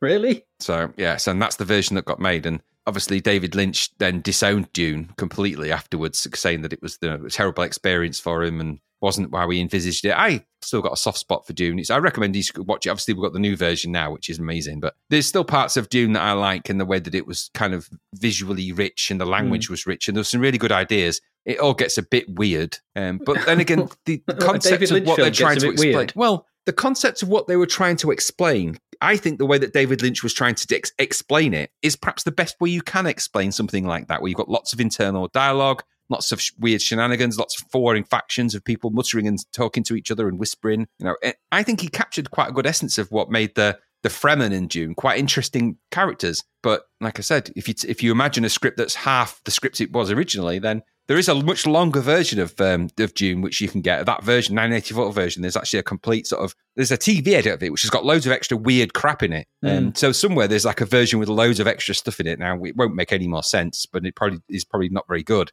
And it's there's what I think that's the one that was um, directed on the director's credits. He says Alan Smithee because it was completely disowned by that by that point by David Lynch. Hmm. But there's good music in it. Some really good scenes in it. Some of the effects in it might not look great now, but back then they weren't bad. The worms and the sandworms and all that. It's quite an interesting film in its own way. Yeah, I wasn't a big fan of it. Did you um did you ever read the books? I've read the first book. So I think that's what it's based on, in it? Is it the first book? Yeah, but it sort of presses loads of stuff that happens, Game of Thrones style, actually. I mean, like, and not just pressy. I mean, goodness me, there's, there's like chapters where it's condensed down to like two lines of dialogue. so Yeah. there's loads of character development in that, and so you get behind the characters more. You understand a little bit more about the not just the Fremen, and the, they're mm. sort of relig- almost quasi-religious sort of overtones, but also all about the the, the Atreides and and everything else, and why the mentats are quite important to the Atreides, and how all of that works, and the sandworms, and and then all of the guild and all of the guild navigators and all of the stuff around spice. That's all explained, and it's kind of written off what looks like a bogey in the film. That sort of farts out a kind of it just farts goes wah and farts out a ball. It's like that doesn't work quite as well. Um, but there's some Yeah. great lines of dialogue in that film, and there's some there is just moments of genuine visual Yeah, richness there that are just beautiful. When the guild navigator arrives in the first sequence in the in the film, um, and all the sort of guild the guild team that come with him, as if you like, the sort of the there's obviously the, the big worm thing in the tank is the guild navigator, and then all of the, Hmm. the staff, and they go to talk to the emperor. Is it Shaddam something the third or whatever he's called? Yeah, yeah. those are the parts I really like because there's just such beautiful richness to it all. I really like that. It's good. Mm. I mean, there was an earlier attempt, what the Jodorowsky's doing. Did you see? Have you uh, also as well? Yeah. Lynch was, um, you know, he was offered Return of the Jedi. Yeah, because he was big, big bankable film director, wasn't he? You know, he guess. got a lot of credit from uh, Elephant Man stuff. That was humongous did. hits, things like that. Clearly, making a Victorian uh, Victorian uh, period piece. is clear, clear, uh, you know, clear link to making a massive sci-fi opera. I don't know how Hollywood works. An interview I saw with him, he deeply regretted taking on that project because it basically haunted his life and ruined his ruined his life for a while. Yeah, Because they, you know, it pretty much destroyed his his directing career for a long time because, of course, he was just the guy that made that crappy Dune. When in and it reality, because it bombed massively, didn't it? yeah, and it was never it's never his fault that it did that. No, But there you go. no. Did you like the new one, by the way? I love really it. I can't that. wait for the can't wait for the second one. Yeah, I think the new one's really good as well. Mm, really good. Very good. Um, here we go. June nineteenth of June, not to be confused with nineteenth of June, Um, is uh, for the first time BBC Two broadcast during the morning. We're not showing daytime on two. Programs began at ten a.m. as opposed to lunchtime. Not the morning. Ten o'clock, Graham. ten o'clock. Hey, what's put- all this on BBC Two? Bloody, I, I'm not used to watching it at that time. Get it off. I should be at work. Should be at work. yes, you should, dear. What are you doing? Absolutely lied in like another one of those fake Sundays. God, blimey, I'm late. No, no, no, no. Anyway, new shows. There's not there not a lot going on in TV, but there was some new shows. Third of June, Young, Gifted, and Broke.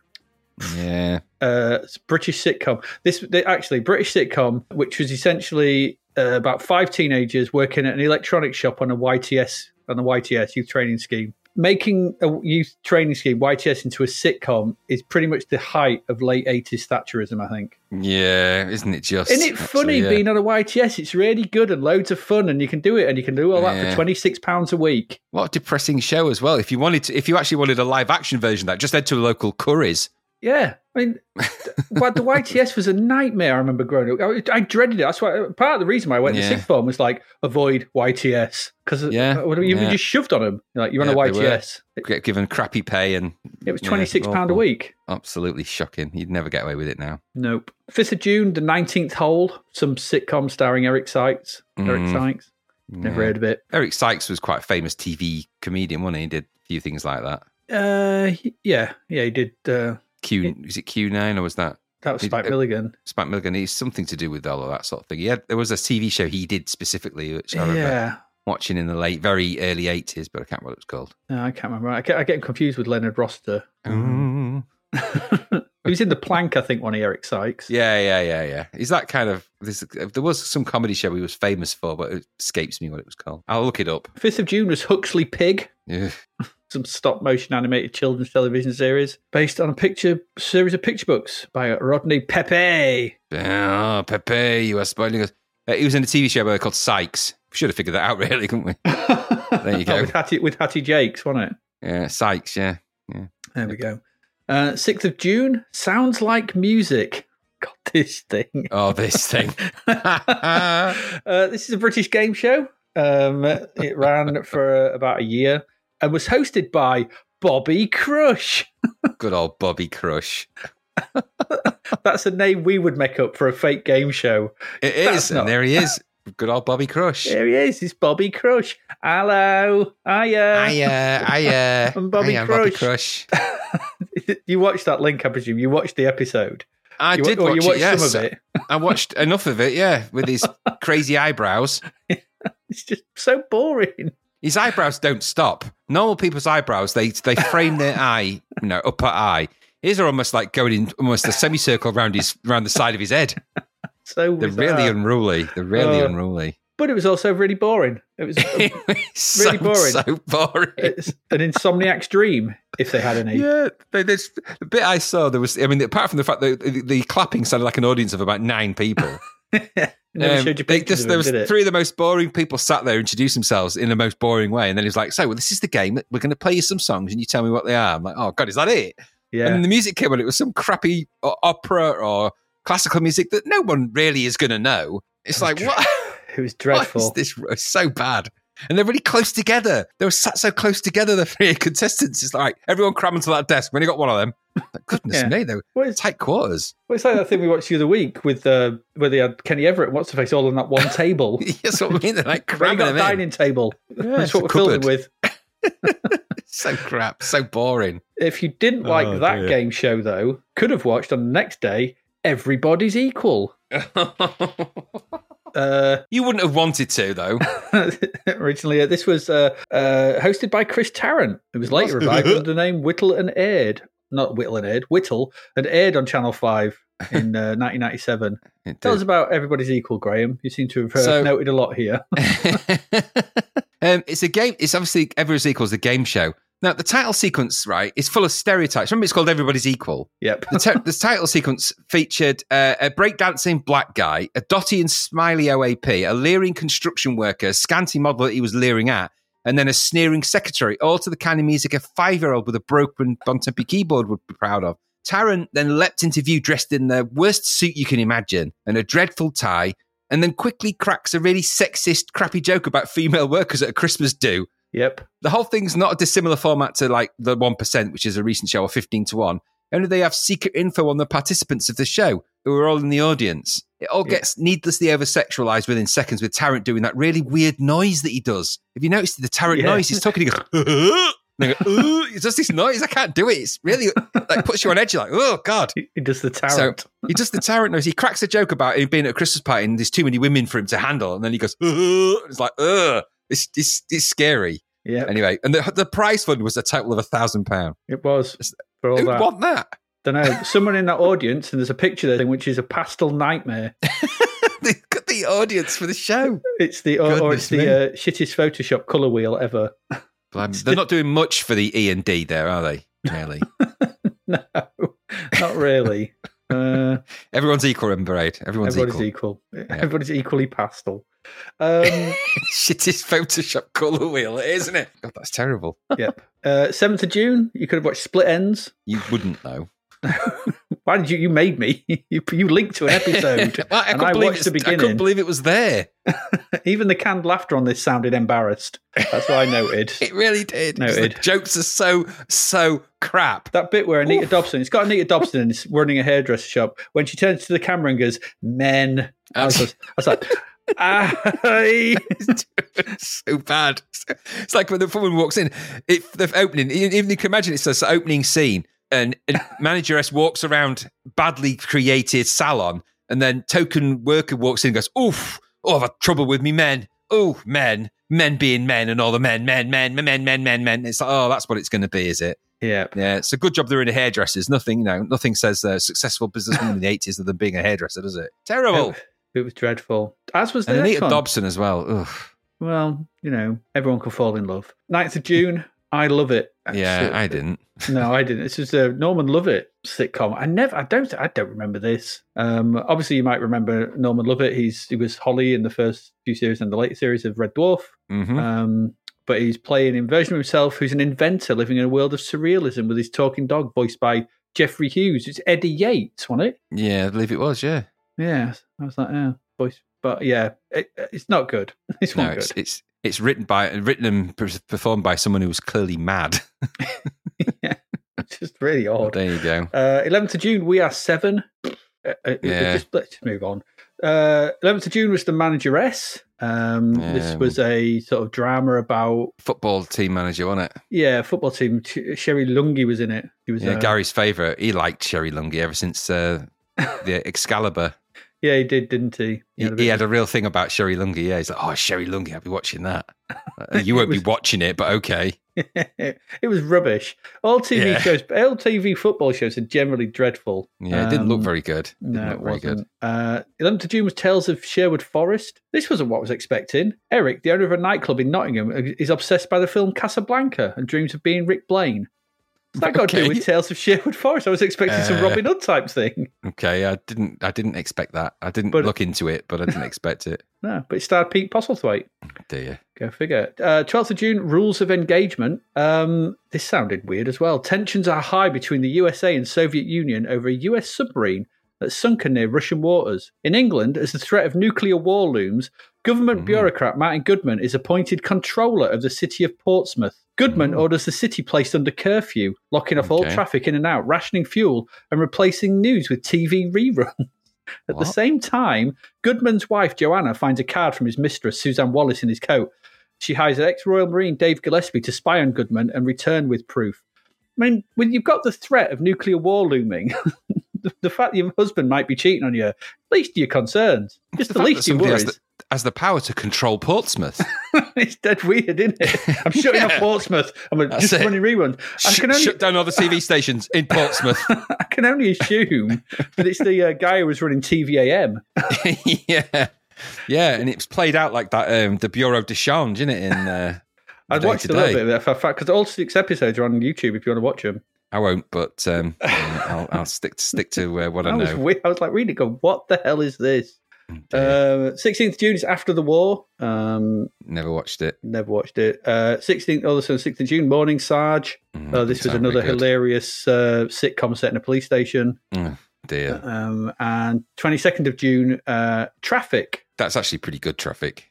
Uh, yeah, I mean, what is it? Uh, it's a 1989 British TV series about the illegal drug trade. Um, three stories interwoven with arcs told from the perspectives of Afghan and Pakistani growers, obviously dealers and manufacturers, but you know, dirty drug dealers and that. With British users at the time nominated for six BAFTAs, winning three of them, including Best Drama Series and Serial. It won an International Emmy for Best Crime Drama Film. The film Traffic, directed by Steven Soderbergh, was based on this miniseries. In turn, the 2004 American television miniseries Traffic was also based on both versions, which is a bit convoluted, as you say, but Lot, but I would recommend all the episodes of Traffic, the original series, are on YouTube, and I would recommend you watch them. It's actually a very, very good show. Yeah, Um, so it's, it remember worth watching. It's remember quite, it is quite good, quite hard hitting, and quite you know. But at the time, those kind of shows were very unusual, so it's pretty good. Pretty Mm. yeah, good. yeah, yeah.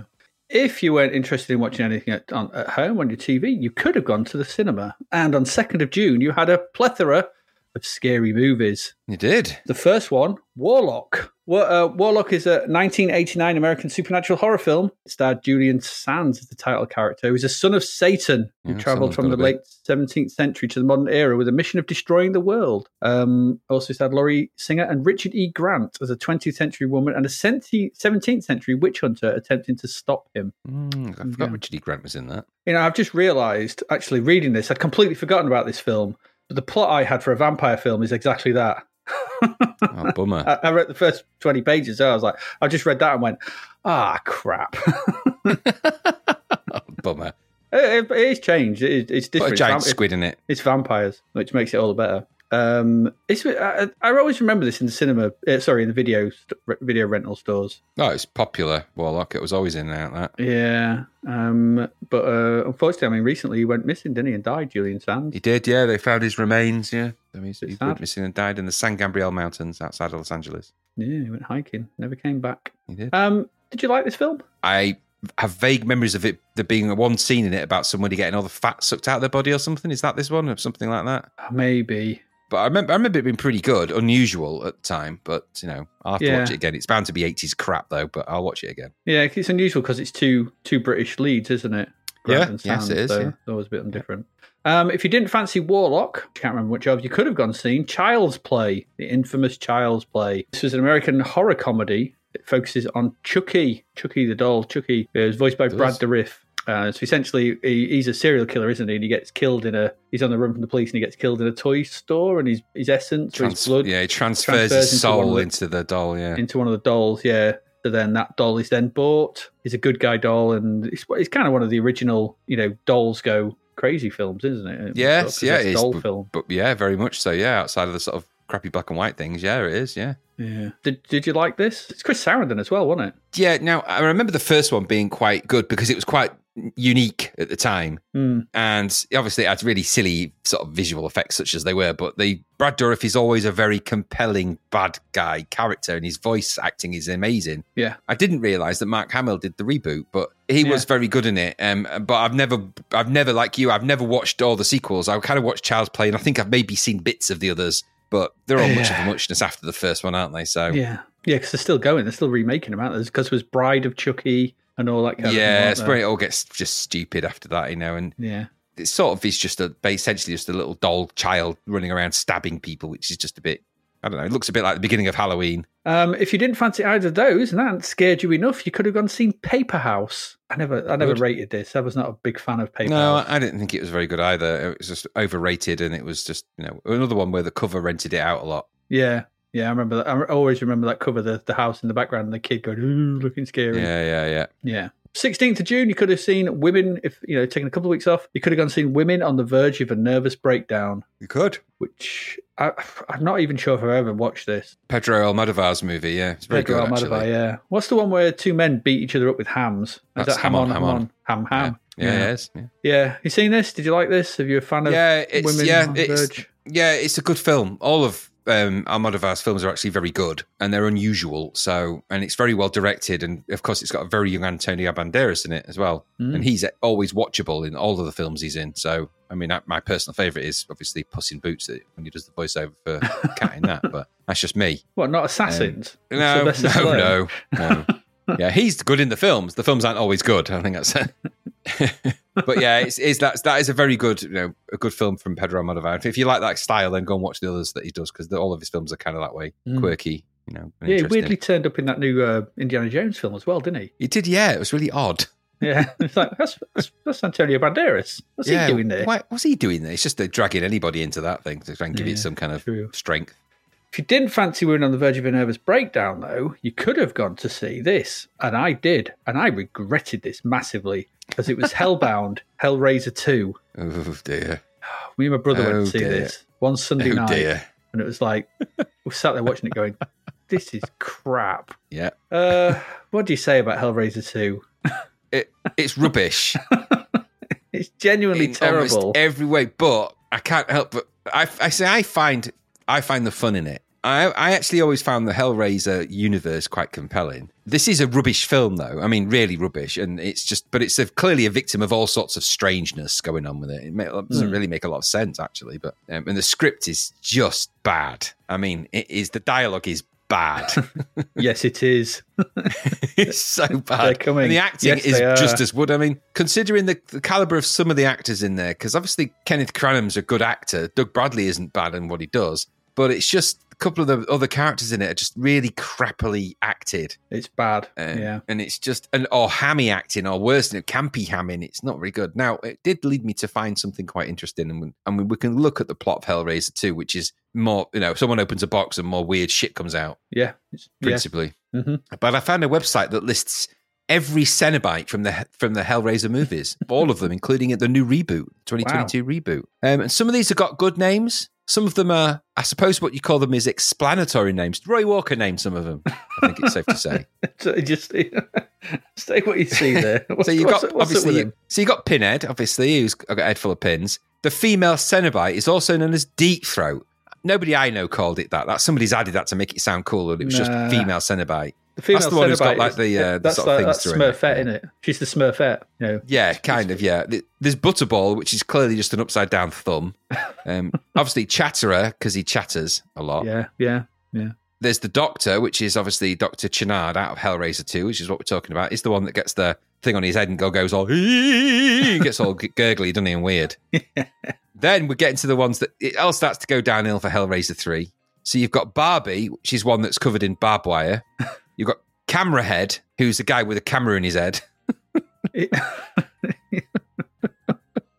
What was Apparently his these are called again? What was his name? Camera Head. Camera apparently Head. These are, these are pseudo Cenobites, apparently. There's also CD Head.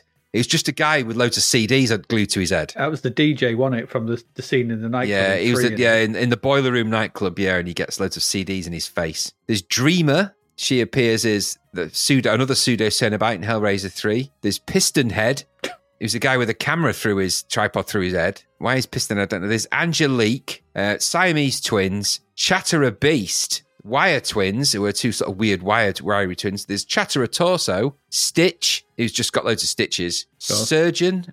Actually, the surgeon one is actually pretty creepy looking. There's one called Bound. Then you've got Bound 2. You see what I mean? They just don't keep naming them cool things. Don't just get Bound 2. Honestly. Little Sister, wonder where they got that from. Female Cenobite 2, also known as Chatterer 4, inexplicably.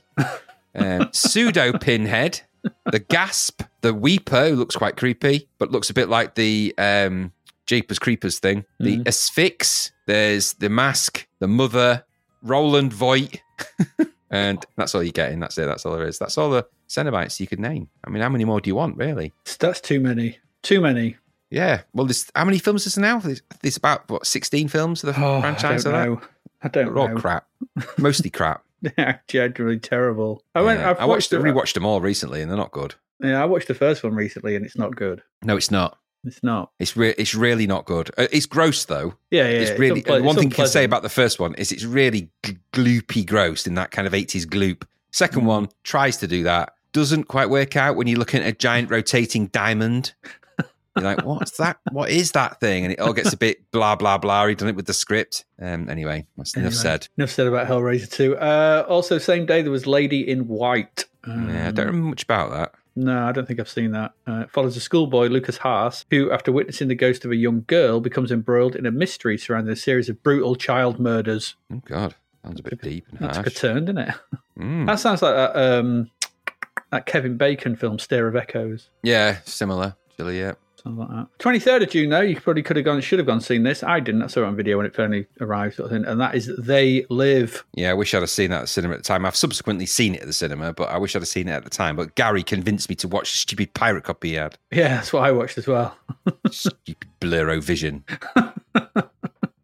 Old Gary. Well, I mean, what do you? Th- I love They. I mean, They Live's great, and They Live gets Yeah, it more, more and more relevant every year. As stupid as it is, as it was yeah. back then, you know, it's Rowdy Roddy Piper and the longest fight scene ever, Yeah. and the thing he's the glasses. fairness, he But the- plays a retired wrestler, which he is now. Yeah, but the thematic sort of film of the you know the ruling class, the upper class, just being a race of aliens, strip mining the earth for their own good and their own profit, sort of thing. Well, well, well, there we are. Yeah. Okay. Um, oddly prophetic. Yeah, very much so. Um, and, and and it's it's great fun. It's just a great fun Carpenter film. I don't I don't think the ending works particularly well. No, Carpenter doesn't do endings really well. He's final acts. He's got final actitis, hasn't he? In some of these yeah, films. it's the it's, it's the it's the sort of you know the downbeat, and then this one it's you know he, he manages to blow up the thing and, and hey baby, what's wrong? What's wrong, baby? What's wrong, baby? What's wrong, baby? yeah, the gratuitous Stupid. sort of eighties breast. Yes. Um, but uh, but the rest of the film is great. It's really, really, really cleverly done. There's some really, really clever ideas and stuff in it. And obviously, it's immensely quotable, incredibly a well bit. quotable. Um, it's probably Carpenter's most quotable film, I think. Um, Yeah, well, actually, I don't know. I suppose Escape. Well, they, uh, Big Trouble. Escape from New York, Big Trouble, this one. They're up there in the upper echelons Yeah. of, you know, I come Um, here to chew bubblegum and kick ass and all that. And, uh, but it's just the underlying thematic of this film that you know that that keeps it. I think just makes it more and more relevant. I just think it's an amazing film. Um, in, And in- a 25 minute fight scene is always good. over trying to get someone to wear a pair of glasses. You could just put them on. I always think just put them on, and you're not going to get punched a lot. But I like the fact that he, he just won't. That's what my favorite Yeah. thing about it is. He just blatantly won't. T- he has basically has to knock him unconscious, and even then he almost doesn't get them on his face. And it's just I love the fact that he's like, I'm not putting them on, no matter what you say. I'm not going to put them on. Yeah, I love it. It It's is so, good. so stupid. It's the bit after that that always makes me laugh. I mean, I've watched it so many times, but after the fight, they're both walking down the street, really badly bruised and lumpy of face. It's really funny. Really sort of funny. can barely walk. They're both like, oh, Yeah, they're shuffling along, both like, and he's like looking around at all this weird stuff. He's like, "What the hell was that?" He's like totally Yeah. taking it in. It's just all lumps and smashed in face where they've just been Yeah. literally knocking ten balls of shit out of each other. yeah. Because and, and well, it's it's a great pairing of uh, Roddy Piper and uh, Keith David. Oh, Um, brilliant! It's the best thing Roddy Piper ever did.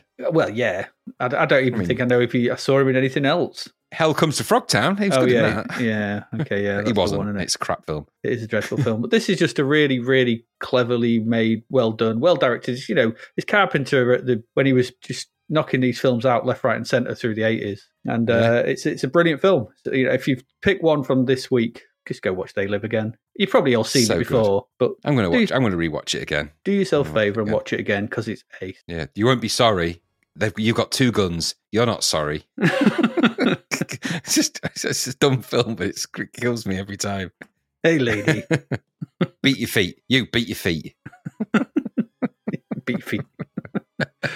I mean, arguably, you could probably say the next film is probably better, but not in my not in my books. Because uh, you, on the same day, there's Do the Right Thing. Yeah, another good film. Yeah, Spike Lee's Do the Right Thing. I, have seen this, but I don't remember much of it. I have to say. Do you? Same. A long. No, it's a long time since I. I mean, and I'd say I haven't made a habit of watching a lot of Spike Lee films, which is something I will. I am going to correct. But I remember watching this many, many moons ago, probably with Gary actually. Or Yeah. I seem to remember Gary being involved. Um, but um, and I remember it being good. I just remember thinking that I enjoy things like They Live More. So Yeah, yeah, yeah. I mean, Do the Right Thing is, I think, probably critically better. I would say. But, yeah, you know, totally. but but it's, But I was into horror slash sci-fi, so you know, and there's a lot of horror slash sci-fi out. You know, Chuck, just Chucky Warlock and that alone, those three alone. a few of them. exactly. Um, you could have also gone seen Dead Bang.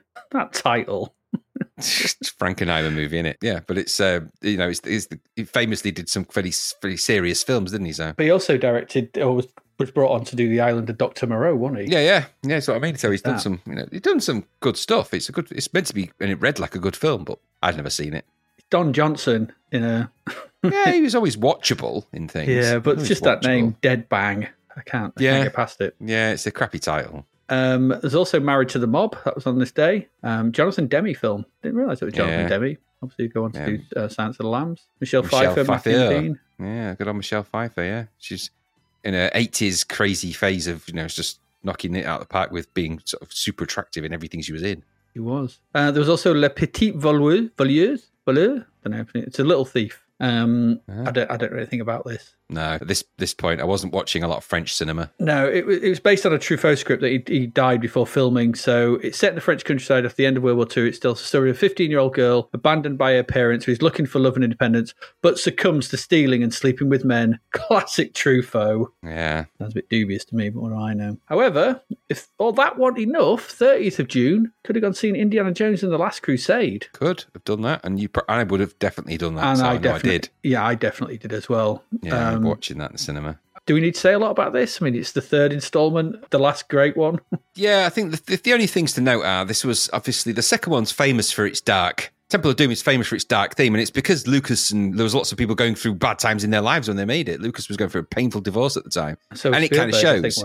Yeah, yeah, exactly. And he was also in a just in, you know he'd suddenly become attracted to Kate Capshaw, hadn't he? Yes. So they so they sort of began their their, their, mar- you know, their relationship began on that. Hmm. So you can sort of tell that they're both kind of in that place because there's no real heart in Dem- Temple of Doom. It's a good film, but it's just it's a really weird indie film. Yeah. Um, whereas this one's much more of a return to the kind of- kind of classic indie that you know.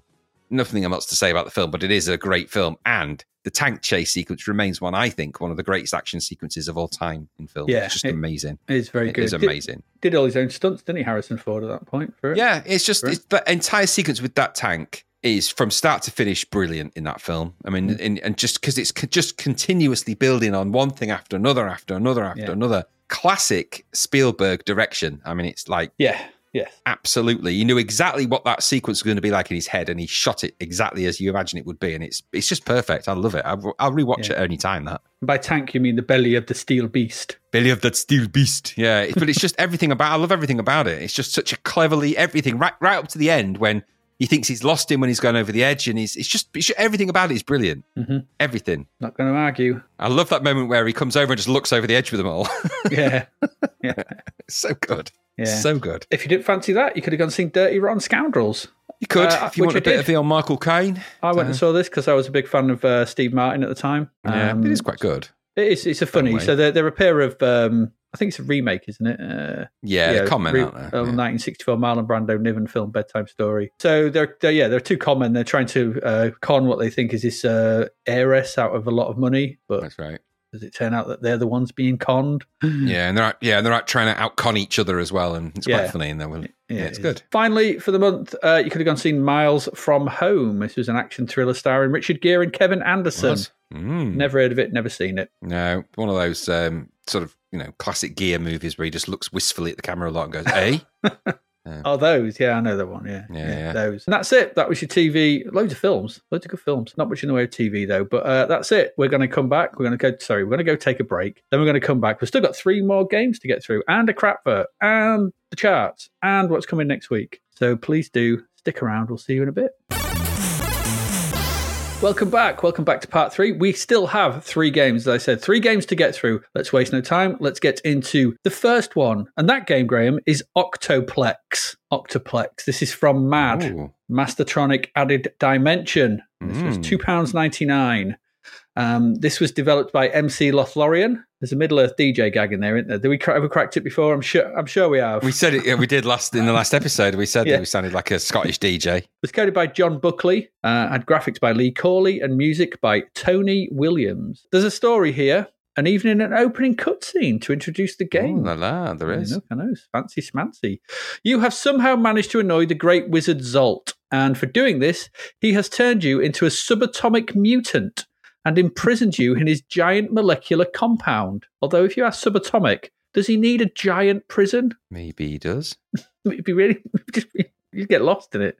Uh, anyway, that giant molecular compound is known as the octoplex.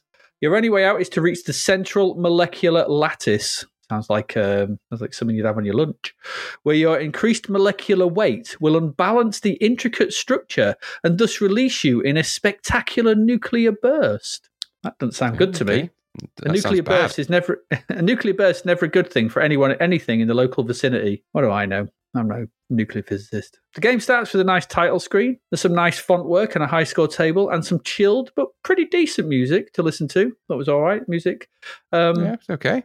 no options to speak of. Pressing fire greets us, but sorry, but pressing fire greets us with a shot of the wizard on the right of the screen, zapping you on the left as you beg for mercy for whatever you've done to annoy him, and he changes you into what to me looked like the sort of less good-looking brother of the character from Nebulus. I think. So it's sort of that kind of look. You're a sort of little green Yeah. blob thing with legs. Uh, and from there, you're whisked into the game. And what we are greeted with is a top down painter style game. Okay. I guess it's a style game. Each level is a series of smallish mazes that get bigger as you progress. And the aim of the game is to traverse every inch of the maze and essentially just color it in. So as soon as you move over a part of it, you you sort of colored that bit in. You got to go do the whole maze. Once the maze is colored, a number of molecules which are just flashy, glowy things, will be released around the maze, and you must then collect all those to progress to the next more complex maze, and so on. I, it didn't actually say how many mazes there were, and I didn't finish it, so I don't know how many there are. I don't know if you've got that a note of that, but there seem to be quite a lot. Quite a lot. of course, things are not as easy as that, and there are numerous elements in your way that make complete, completing the mazes more difficult. The first are the subatomic nasties, that's the instructions name for them, that patrol the mazes. These move along the paths at the same speed as you, um, and some even shoot at you. And contact with one of these or their bullets will cost you one of your three lives.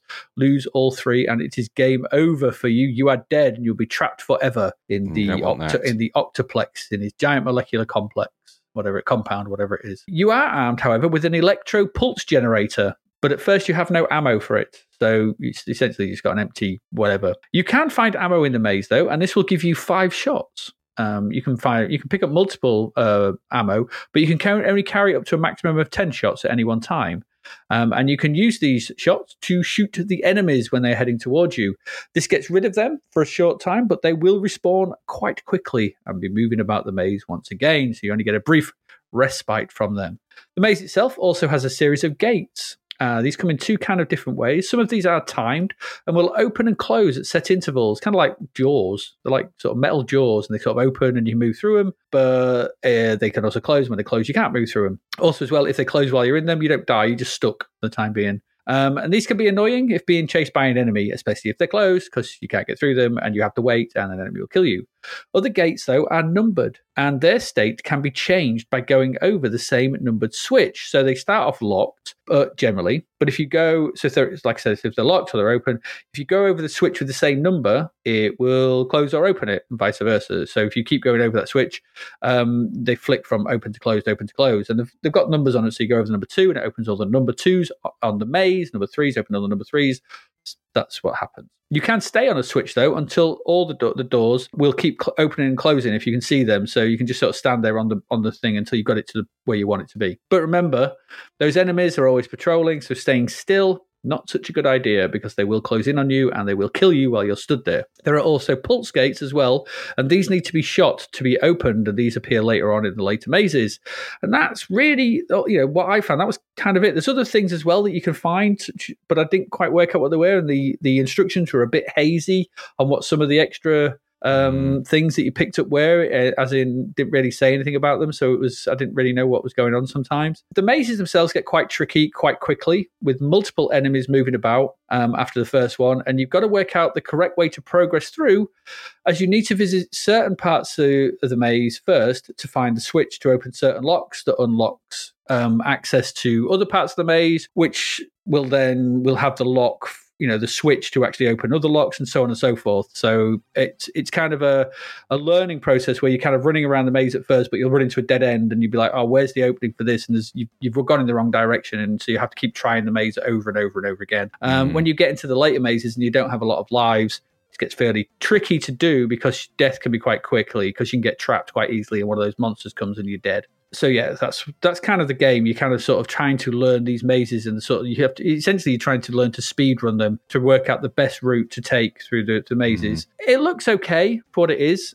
Um, the smooth full screen scrolling, um, which is always nice to see, and it uses the bottom border for the UI. And that's also nice to see, which shows your lives, the time left to complete the level, and what along with what looked like a hamburger, a weird hamburger shape.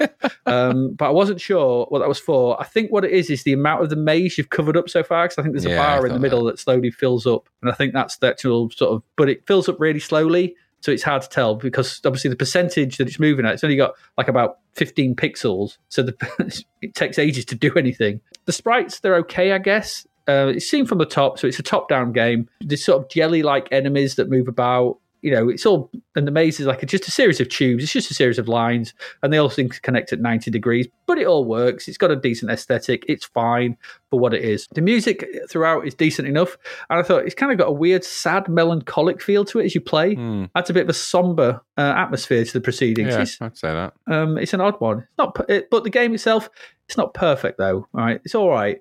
I found the controls a tad unresponsive at times. We've had this in other games where they expect you to hit ninety degree turns. Um, There was that other one we played, which was sort of similar to this, where you were where it was left to right scrolling instead, and you had to sort of go up and down. Yeah. Um, so you, you're having to turn at perfect right angles. So you'd be moving right or left, and then you've got to, you know, the, the turning what you're going is right is a perfect upwards. So you've, you've got to press up as soon as you're right at the right place to sort of go up. But if you don't, you kind of get a diagonal. You don't don't recognize it, uh, or it might recognize it, or it might not. I don't know. Sometimes I think either Yeah. up or right or left is overriding. It's, it's a bit weird. It's just sometimes wouldn't do it, wouldn't turn it. It would just carry on in the direction I was moving. This gets very annoying when coupled with the enemies. As I said, they move at the same speed as you, and that gives you really very little margin for error at times. You just chase down Yeah. a blind eye, you're dead. Uh, if they were slightly slower, I think that would have been better. You would have had a chance to get away or turn and shoot them, because that's also another annoyance the way that you shoot. Because you have to be moving to shoot, which is bloody frustrating. Because when you stop moving, you just face downwards, um, Yeah. and, and so then you can't shoot. I would have much preferred it if you kept facing the way you were looking and could shoot in that direction. Just remember the way. So you stop, you keep looking, then you can fire. You turn the other way, whatever it is. That Yeah. would have been better. It allowed you to kind of like wait. But what the problem is, is because if the enemies are right behind you, you've got to flick back and press fire. You just don't have enough time half time and you'll be dead quickly. You've only got three lives. These mazes get quite big, quite complex, quite quickly, working out where the switches are and everything. It's a real memory test, this game. And one wrong turn can lead to a loss of a life. And that's, it's, you're over, game over quite quickly. Um, and so, and this makes all this sort of thing, having to moving towards the enemy to fortify the weapon, it makes traversing the maze. And, and I also thought the view was maybe just a little too zoomed in. Quite often, the scrolling's not bad and it scrolls with you, so you're in the center, but you're a little bit, just a little bit zoomed in. I think it could have been better just put the camera pulled out a little bit. Um, I just thought it made it just a, bit, a little bit harder than I felt it needed to be because death could be quite quick. You could, as I said, easily get chased down a dead end due to the doors and switches that you don't might not know are there, um, and you just don't have enough at your disposal because you might have not have any bullets. So the controls are not forgiving enough, so you might want to turn because they won't follow you so much. They won't always be after you. They're kind of like Pac-Man ghosts. They don't always follow you. They'll just carry on. But if you're in a dead Yeah. end, there's nowhere to go. So you know, um, you just don't have a decent chance to react on, on quite a lot of times. And I found death was more punitive than I really wanted it to be, and, and sort of put me off sort of wanting to try and keep going with the game. On the whole, though, I mean, it's okay. It's three quid. It's got a decent premise.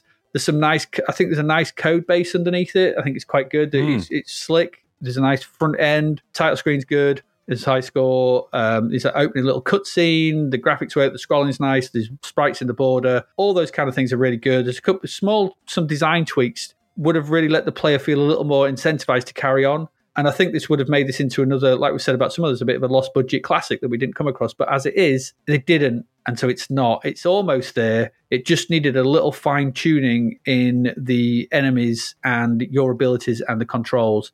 And I think you've had a really good little cracker of a sort of uh, budget game here, but it's just not quite there. Um, what did it get? It got 70%, and I think that's probably about right. That's where I'd put it. What about you? What do you think? Yeah, I mean, I, I quite like this. Um, a puzzler game that leans on an arcade style heritage with some success. It's a neat little game for three quid, really. Well presented, nice front end, loading screen, title screen, animated mini intro. Those are all good things. The nice little arcade tropes. It had that vibe. It had the arcade snappy vibe. Mm-hmm. Yep. The game itself was it was nice to play with quite simple, well realized sort of you know fiendish puzzles. Actually, I suppose is what you could describe them as. Quite hard, and when it gets into it. What, I suppose what you need to do looks easy, but it soon gets very tricky as you go around the map and you realize that you've opened the wrong door with a numbered gate, and the numbered gate has gone close the one behind you, and you've got to sort of. And there's a lot of backwards and forwards in which I suppose could get a little bit Yeah. hmm bit annoying. And also, you're right, the view's just a little, just too zoomed in. Just a little step back would have just meant you had a little bit more view, and that would have given just given you a little bit more. I think it would have just worked a little bit better. Mhm. But it's got those arcade tropes, so the parameters of the game are kind of immediately there on the screen, and it just builds on that challenge with what get what become very complicated mazes. I have to say, I thought the graphics looked quite nice, effective enough sprites, good colors. The colors were quite nice on this. No, so not crazy color schemes. Very smooth scrolling, simple UI in the bottom border, which is always nice to see that someone's taken the time to just think about that. Mhm. Again, just arcade tropes. The music was unusual, I have to say, but it wasn't unwelcome. And like like you've said, actually, I've pointed out, I've uh, I've written the same thing here. It's the same familiar Sid melancholy that we've come across. I think it's just the Sid tones; they can have that kind of that kind of tone. Um, but it seemed to fit. It's unobtrusive, I suppose. It sort of fits in the game flow. Now, I'd never heard of it. I'd have been happy. I think for three quid. I think Zap gave it seventy percent, but they also gave it only 160 words of review space, which is, I think, a little bit selling it short. Um, I thought it aligned with the kind of budget puzzler inspired games of this type. So with the Bombfusions, the Slimey's Mines, maybe not as good as that, but that, that sort of ballpark, that's that sort of game space. Um, but it's a good puzzler, all, all said for three pounds. Should it have been up higher, maybe in the sort of eighties? I don't know, but it's it's. I thought it was quite good fun. Now I think that con- Action Service got forty four percent, so mm-hmm. I don't not sure. I think maybe it deserved a little bit more than that, or maybe Action Service just was just grip. Yeah, I think too that's high, way but- too high. but for for three quid, this isn't a bad old game, and it's certainly one of the better budget games we've played in quite a while, and certainly better than Real Ghostbusters and Titan, which are both full price. So make of that what you will. I didn't think I thought it was okay for Hmm. yeah, it's a nice, nice shading and stuff. Like you said, the colours on the maze, like those little bubble ball things around the whole thing and then stuff. So it's it's it's got a nice aesthetic to it. I just think it's just a bit too it's just a bit too punishing at, at first. Yeah, it's a tough old game. It is tough, but yeah, it is. You know, it's just one of those kind of games. Does it have that? "Ugh, I've got to get on with it factor. Not quite, but it's all right. Yeah, not quite, not quite. There you go. It's all right. It's all right. Three quid. I think. Yeah, you're right. Three quid. You'd be you wouldn't be too dis- dissatisfied Hmm. with this. I think you'd be all right. Um, there you go. That's Octoplex. Two more games left for June. Let's get to them.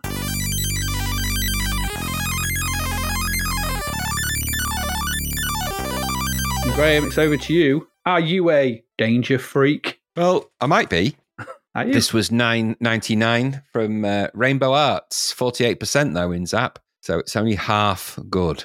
Which half? Um, the developers is Hape Software. The, it was coded by Hans Ippisch. He did Bad Cat. You can tell as well. Um, The Mm. graphics are Marcus Mukenschnabel. Um, good name that. And the musician is Chris Hülsbeck. I suppose it's been a while since we had a Stuntman game, isn't it? A little while. Well, or has it? Not really. We had I a don't- Stunt Bike think so. Back in episode 103. We had Super Stuntman back in episode 119. Maybe it's just stunt games are an un- underrepresented genre. And, you know, maybe the stunt performers weren't getting their 8 bit dues. Who knows?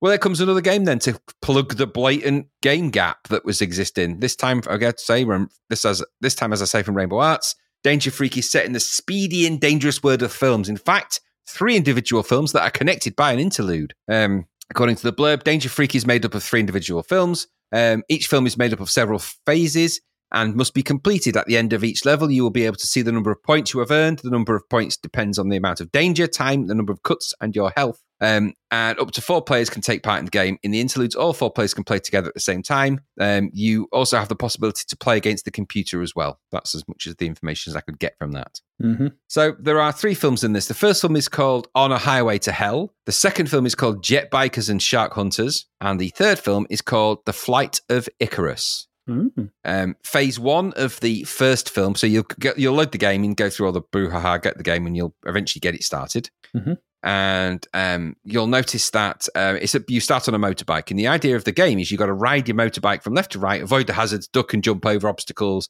to get to the end. Quite nice graphics in this bit, quite nicely animated. Um, Yeah. it's a little bit it's a little bit on the easy side. Um, so things aren't that particularly difficult to do. You find yourself just jumping a lot, and you'll get, you'll occasionally come off. And obviously, you've got a certain amount of cuts and a certain amount of things. So obviously, it's meant to be like filming, and so you can't you're meant to try and do this in as fewer cuts as possible, I guess, in order to get the dollars. Um, the more you know, the better you do, the more dollars you earn, and that's the kind of the idea of this game is to be the one that earns the most dollars. And it's kind of a weird take on a multi stunts, multi event game. Only the all the events kind of exactly the same with different modes of transport. And you have lives. So yeah, which is again, we did that in the last stunt game, though, didn't we? We had lives in a stunt game. When we questioned it, then we're like, why does it have that? That's weird. Anyway, you ride your motorbike from left to right, avoid the hazards, and try and get to the end of that level. The next bit after that, you got to jump onto a convertible car off your motorbike with crackerjack timing. It's really hard to do, I can tell you. Um, uh, and then when you do that, you land on the car. Then the car, you have to move the car with your joystick and sort of move the convertible because the rope will drop from the sky. I'm guessing it's a helicopter. And the plan there is that you must le- leap, leap onto the rope and then away onto that's the first film wrapped. It's a wrap. Mhm. Then you'll get your interlude, which is a top down track, principally straight from BMX Simulator, but really, really overly bendy and pointless. Why? Why? And my feeling is it's because they these were these were games. These are all I think, with the exception of maybe some of two of these, these are one game with different graphics, and there's something else shoehorned in for no good reason whatsoever. It doesn't No. really make any sense. No. So, and that's how it feels as well. These feels these feels like interconnected by the by the fact that the Euro characters are in them, and they are you know quite well drawn. The graphics on the motorbike are good, quite a reasonably sized sprite. The way his hair moves and the way he flies when he jumps, so those are all nice little touches. But there's nothing to it. It's just it's just really dreary. It's just that, and it's not a lot no lot lot of visual feedback or dex or cues given to you. You're just kind of riding along until the end. hmm Like, okay. So then film two will start. Once you've gone through all of that, you'll get past that. By the way, you just sort of go around the track and it just drive into an end bit and it just stops. It's like, there's no like, you won or anything. It's just like, nah. and then you have to wait for everyone to do it, which is really boring because the computer rider is really slow. And then it's like, what was, the, what was that even for? You get a bit of money and it's like, right, film two, jet bikers and shark hunters, jet bikes. We're back to bloody jet bikes again. It's jet ski. They're jet skis. Christ's sake, jet skis. So you're on the jet ski, uh, jet skiing from left to right, avoiding hazards, including sharks that kind of shoot in and aim for you, and other such water hazards. Very similar to the motorbike. Although I have to say, the graphics in this bit are very effective. So when you're actually sort of jetting through the water, you get a nice sort of trail of water behind you in the water, and the effects are actually pretty good. It looks really nice. This now, this could have been almost if you'd have made this level into its own game with its own sort of logic and stuff. You could have you could have made a budget game that was just that. It would have been perfectly possible, and it was certainly better than the other jet ski game we played. So I thought this was it would have been a nice little game in its own way. Maybe a bit like a water based version of um, of uh, you know some of the motorbike type stunt games that we've Yeah, seen. yeah, what do yeah. you call it? Kickstart, like a, a jet ski version of Kickstart. Kick ski could have been kick ski, couldn't it? Could have. Um, but it wasn't. Um, so No. it principally plays out exactly like the fa- phase one of the first one on the motorbike, only you're on a jet ski this time. So you go over jet ski type things and jump in the water and jump out of the water and do all that kind of thing and avoid the shark, which is really easy because once the shark comes onto the screen, you know exactly where it's going to go. So you just move up out of the way. Boring. After that, you've got to jump onto a submarine in a very similar way to having to jump onto a convertible car, which then sort of moves off in the same way that a convertible car did. You then got to jump off the top of the submarine onto the hanging rope ladder again. All feels very familiar. All feels a bit dreary at this point. And again, after that, you go into another dreary interlude, which is exactly the same as the first interlude hmm which is also boring. Then you'll get to film three, which is called Flight of Icarus. This is really weird, this one, because you're in, they call it the Bond mobile. Um, but you're in, you're in what looks like a flying bullet, meant to be some kind of J- James Bond esque sort of flying vehicle, aeroplane, but it just looks like you're in a short winged bullet, like a rocket you've been fired in. hmm And again, you fly this thing from left to right, avoiding hazards and such and things that fly at you and everything. And eventually you'll actually get hit by a missile from behind. You can't avoid it. And then the thing will blow up and you'll shoot upwards into the sky and then you'll slowly descend in a parachute. As the parachute descends, you've then got to navigate your parachute and parachutist um, carefully onto a small landing pad, all the time with a really weird smile on your face. And then when you do that and land, it's the end of the game. It just ends. And it's like, here's your money, here's your dollars, end. And that's it. You don't get a lot of bang for your buck, do you, for that? That's, that's kind of all you get for that. hmm So the graphics throughout the game, motorbike section, the, the, those sections are pretty effective, but they're just not very interesting. The stunts, the, the hazards that you get are very samey. They're basically ramps and a few things get anyway. They're very easy to avoid. There's quite a lot of space and to play the games. There's a lot of game space to maneuver in, but it actually doesn't help you here because there's not much to do other than it's pretty boring, mundane wait. And it seems like a long while you're just waiting. Mm. It's not like it's exciting. What, what I'm describing probably makes it sound more exciting than it actually is. It's just.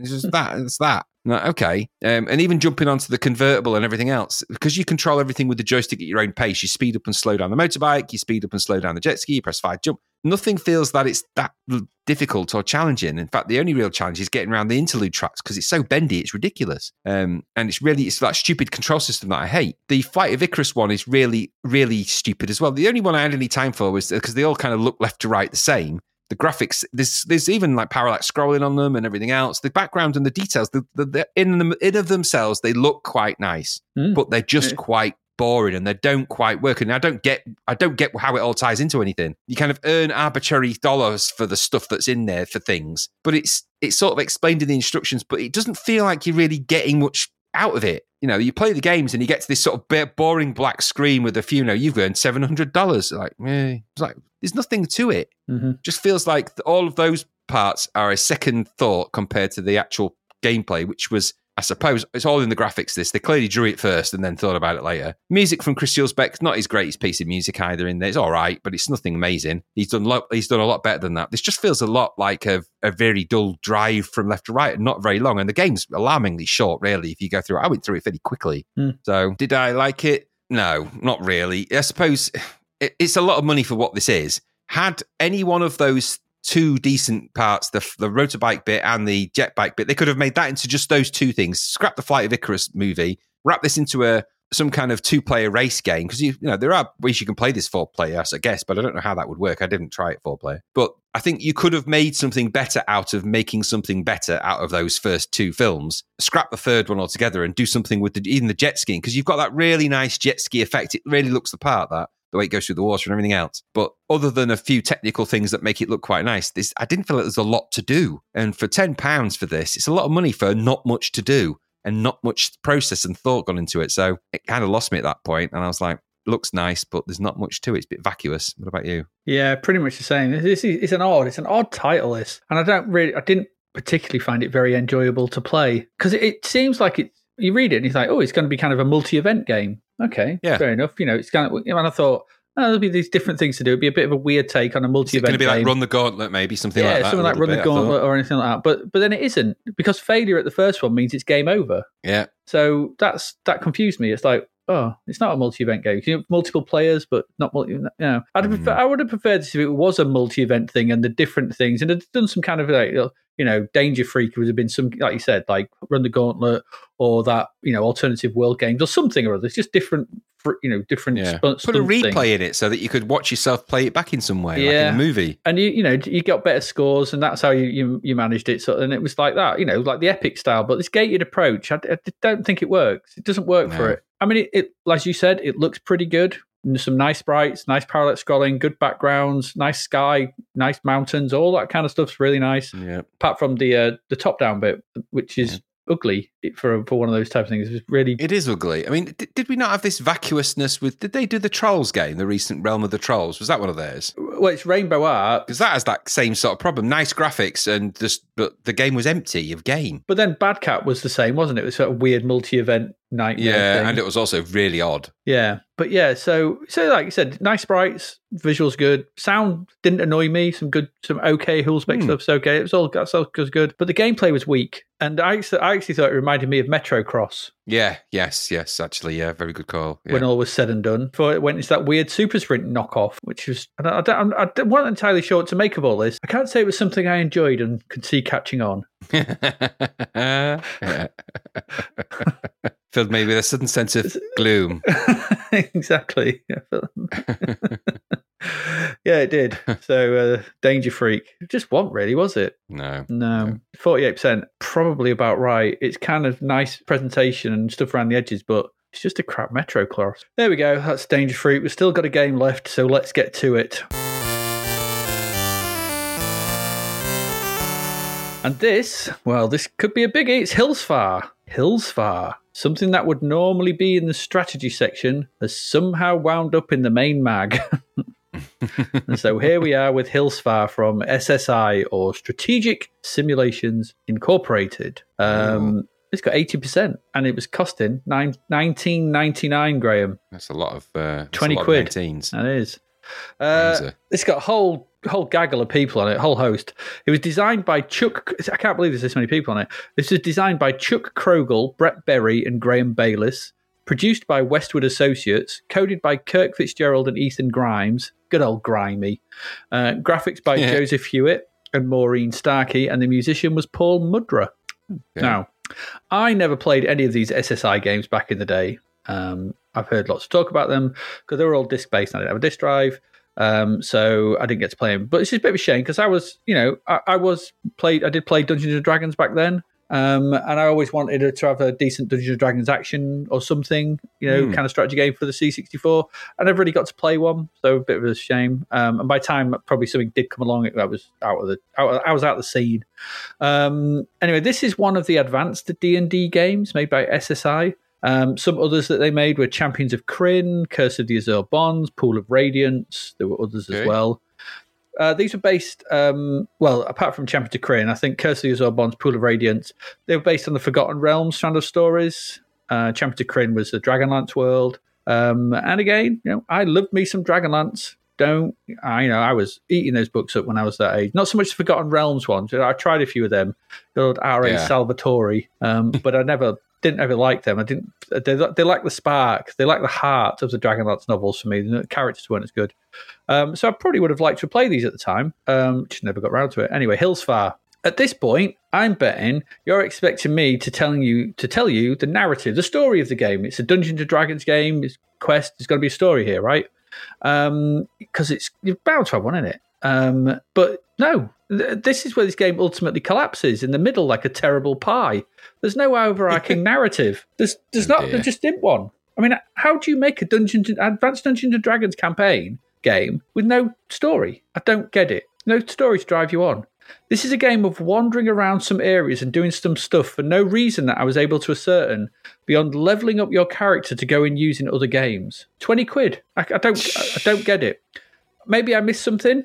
Uh, I played this for a good long time. I read around it. I read reviews and things like that, and and I found nothing that hinted at any kind of decent story here. Nothing. So I was like, this is this is troubling. But but okay, but yeah, it's got eighty percent. So what is here must be good though. You start the game being able to create a character or import one, and this uses the standard the uh, Dungeons and Dragons stats: health, yeah, sorry, wisdom, intelligence, all that thing, look, yada yada, Yeah, yeah. strength. Once you've created one, you can go off and explore the land. Um, the manual that comes with the game has a map of the world, and you can use this when you want to plan where to go because the mapping game where you sort of plot where your next event goes doesn't have anything labeled, so you need to use the map. Um, you start at your camp in the top right of the map, and the only destination open to you is Hillsfar itself, which is a big city. Um, so you off you set, and the first arcade sequence is entered. This is a left to right horse riding event where you can canter at different speeds, press up to jump over obstacles, and pull down to duck under feisty birds. Hitting the various obstacles loses you hit points. You don't know this though, because there's nothing on screens, there's no UI to tell you this until you reach your destination, which says you now have 21 hit points. You had 27. Oh, fell off a couple of times.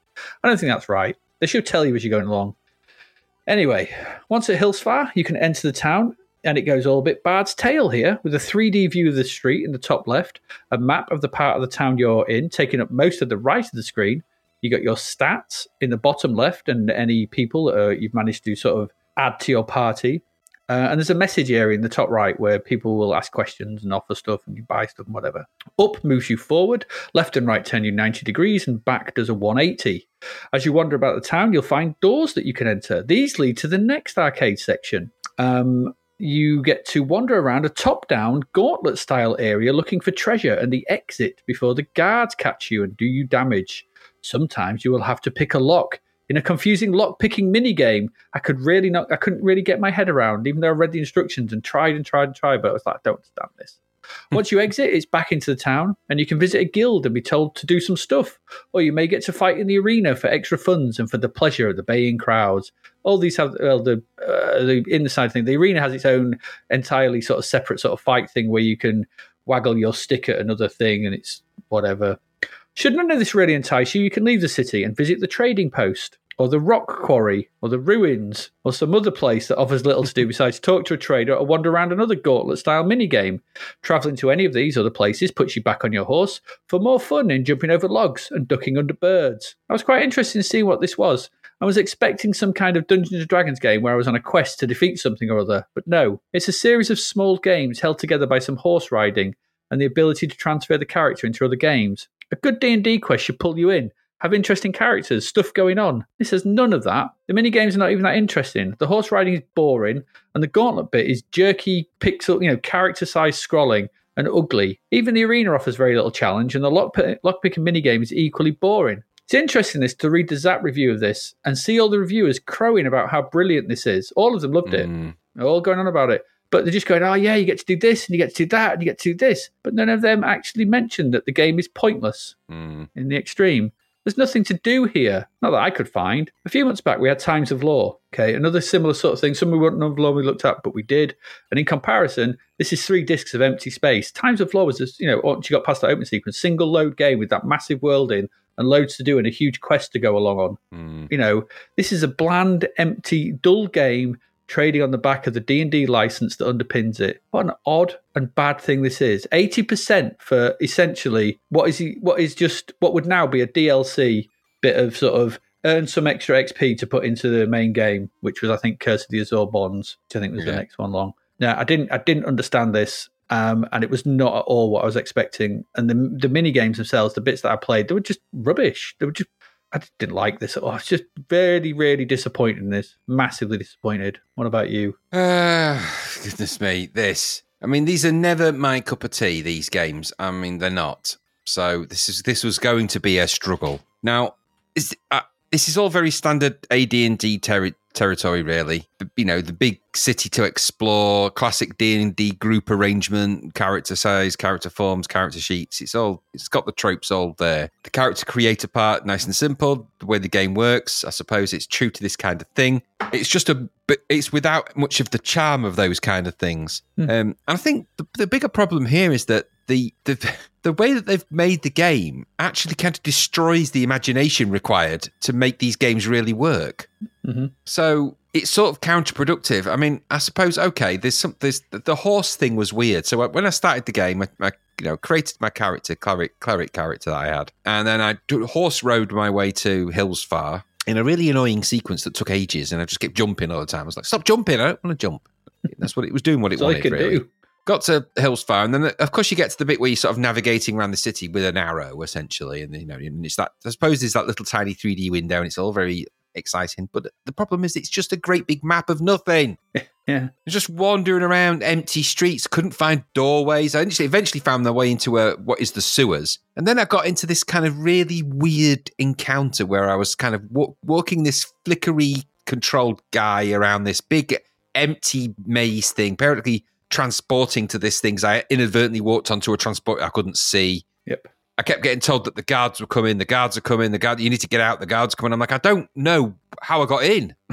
so I've got no idea how I'm gonna get out. I was wandering around, kept finding walking over treasure things. It kept and it was just utterly devoid of everything that I had experienced. Now I was a, a like you, a D&D player in my youth, and um loads of adventures I've been on, loads of you know, both solo adventures, both adventures in in groups of different people, and and and I you come to understand how to play Dungeons and Dragons and AD and D, you know, whatever. The, you understand the principles of creating a world of imagination that you then get to explore with the controls of a dungeon master. You need that for this to work. Yeah. You need a compelling explanation. The little pamphlet that you get about Hillsfar isn't enough. No, So you need a so you reason. need, you, yeah, exactly. You can't just be there's a city to explore. Go and explore it. Adventure. It's like that's, hang on, that's not how adventures work. It's a you've heard of this ancient thing in this deep dark pit. exactly. There's you know, and you know, it, you you gather a few people together in the tavern. Yep. And you decide that you're going to go on an adventure, and then you go and explore stuff, and you encounter things, and you have to fight them off, and then there's a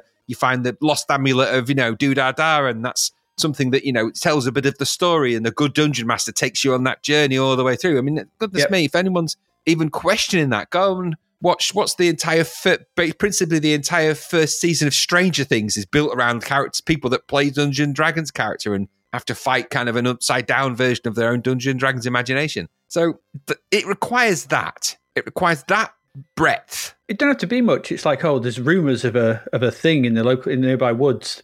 It's a quest. You need a quest. It's a Yes. quest. You need a quest.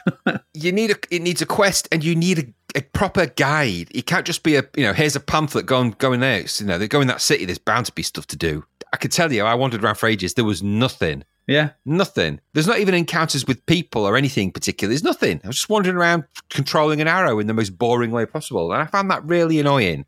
When I did get inside the building, such as it was all the sewers or whatever I was in, the the controls were flickery, it was lumpy, there was fidgety, shuffly scrolling. It was all completely isolated. The graphics were terrible. There was no real thought into it. What it wasn't was engaging any of my imagination. I'd have rather have just had explanations of that, gone into sort of, you know, but, I mean, they got this right with a budget game so long ago with with um, with uh, Master of Magic. Did it beggars belief that you wouldn't think that that was the way to make something like this and make it interesting? Mhm. So twenty pound for this, just go and buy Master of Magic because it's better Yeah, and exactly. it's a lot cheaper. Yeah. and you're on a quest for something, which makes sense. Yeah. This. It's got all the trimmings and all of the brouhaha of people that play Dungeons and Dragons but never got it. Yeah. That's what the problem with this is. Yeah. So I didn't think much to it at all. I think it could just stay there as far away from me as possible. There's loads of encounters in there. I don't doubt somewhere in there, but I never found any of them. So uh, and that tells me that probably isn't many. Um, I don't know if this is a good one of these. My guess is that it's got 80%. I haven't played enough of these on the C64 to even give it a score of my own.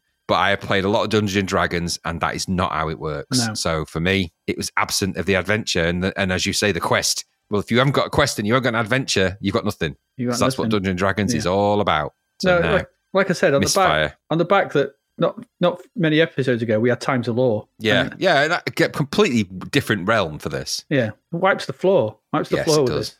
Does absolutely no, Yeah, I wasn't sure what to expect from this, but it wasn't that. That's for certain. no.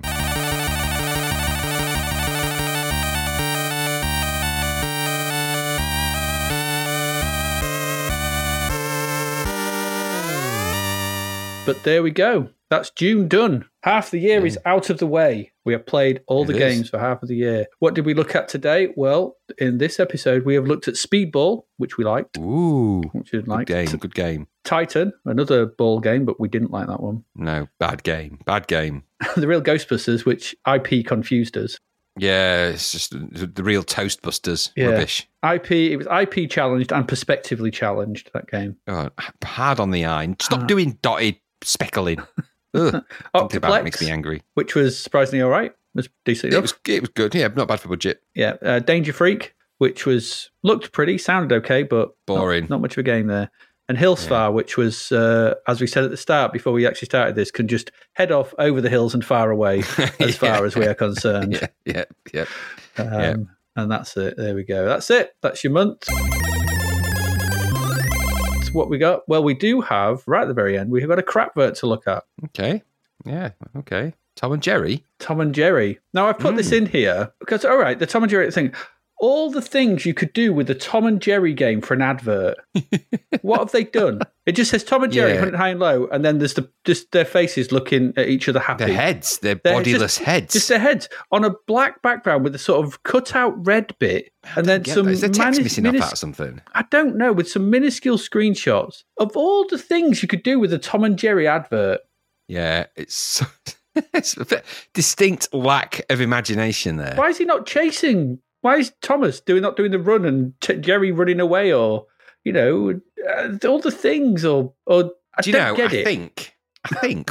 I could be wrong, but to me, that looks like they've because that looks like the Tom and Jerry heads that appear at the beginning of the cartoon when the cartoon starts, and I wonder if they've just taken a snapshot of that with something, and that's what you've got there because that looks like it's just a still from the from an, an animated still. So that's a frame. That's a still of the frame of the first three seconds of a Tom and Jerry cartoon. I think Mm. looks alarmingly like that. It is. It does completely. I mean, you would have. You've got Tom and Jerry for goodness sake. That's what I mean. It's the only.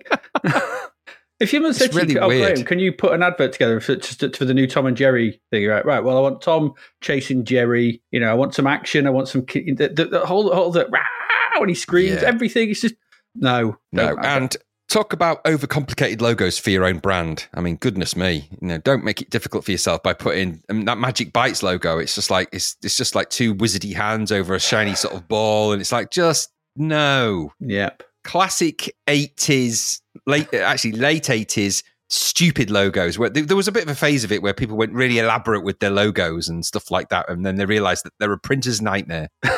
Yeah, they are. They're an they are a printer's nightmare because they, they don't they don't print very well. So you, you can't make out those screenshots because he's over. I mean, Jerry's over one of them. Yeah, they're all- they're all Amiga screenshots. Is it an Amiga game by any chance? Oh, it's a something, but- C64 game as well. We've got a C64 version. It's coming So, so sometime. you wouldn't know that because there's literally nothing on that about anything. There's no writing about the game, nothing. Just No. been blacked out. it's somewhere. it's coming soon. It's issue 53. That's just weird. So we got it, but I I, I wanted to yeah. include that because I, it, it, when I looked at it, I was like, all the things you could do. Well, it's, it's like including it's like having a Scooby Doo game and just having a picture of Velma's ear or a jumper, just a, a, a- oh, Velma's clothes on a washing line. Oh, Yeah. that's actually probably would be more interesting. Yeah, I mean the loading screen is that, and it does have the loading screen's actually all right because the loading screen's got kind of got the the picture of them right, and it's underneath, and it sort of works. I'm just looking at it right now, and it is those. It, it is that image of them at the cutout at the beginning, as you said. Yeah, But thought so. it just, I don't know. I, I was like, that's just, it looks all wrong. No, and Tom and Jerry are for me cartoon royalty. Yeah, exactly. No, it's like they're royalty. It's not like I mean, it's just like you know. Okay, I'll let it go with some of these other cartoons you've tried, but you can't. You don't be messing with Tom and Jerry, and you don't be messing with like. There's like. I remember that we got they got away with it with Wiley Coyote. Uh, Like that wasn't so bad. Roadrunner. That was okay. Yeah. But you mess with Bugs Bunny, you mess with Daffy Duck, and you mess with Tom and Jerry, then you're in you're in deep shit with me because they are like they're the royalty of cartoons. They're up there with the the best cartoons ever created. Yeah, those uh, the early sort of yes, nineteen forties, fifties Tom and Jerry Yeah, I stuff. mean, yeah, it- obviously, you know, we look through things with a modern lens nowadays, and there is a lot of uncomfortable stuff with Tom and Jerry, and not even in the Metro-Goldwyn-Mayer logo, for goodness sake. But yeah, but taking all that, you know, and just the sheer craziness of some of those early Tom and Jerry cartoons are amazing. That won't be captured in that. And they, that how is that not captured in that advert? But like, I know. I can see exactly your point. Of all the things you could have t- picked out of Tom and Jerry, of all the moments of Tom and Jerry that are hilarious, that are funny, that you know, look at them looking endearingly at each other is the one thing you probably wouldn't put in a game with on the cover like that if you really want people to buy into it. yeah. I mean, if if they had have had the you know the Looney Tunes logo and whatever that the you know the thing the thing coming out and that in the background properly, I'd have been Yeah. all right with that. I'd have gone okay, that's fair enough. It's the it's Yeah, the logo, exactly. but they haven't. So they're just floating a, a, Floating in heads. front sort of orange and sort of red and black background. Yeah, and they're such iconic characters. How I mean, how do you get it wrong? Don't know, Well, don't know, but they don't know. did. Just decapitated heads aren't always nice, although that's Jer- Jer- bodiless Jerry there's a bit weird. It's a bit weird. You wouldn't want to wake up and find that in your bed, would you? No, you wouldn't. No, it's a bit, it's a bit creepy. It really is. Yeah, there we go. It's Tom and Jerry. It's crap vert. It really is. It's just a disappointing vert. It's like, God's sake, everything Yeah. you could have done. All right, let's get to the charts. Down to number five. These are from Commodore User again. Uh, down to number 10 um, is World Games. Mm, Uh, down to number nine is the In Crowd. Uh, Compilation, isn't it? Yeah. it? Uh, up to a new entry at number eight is Ace 2.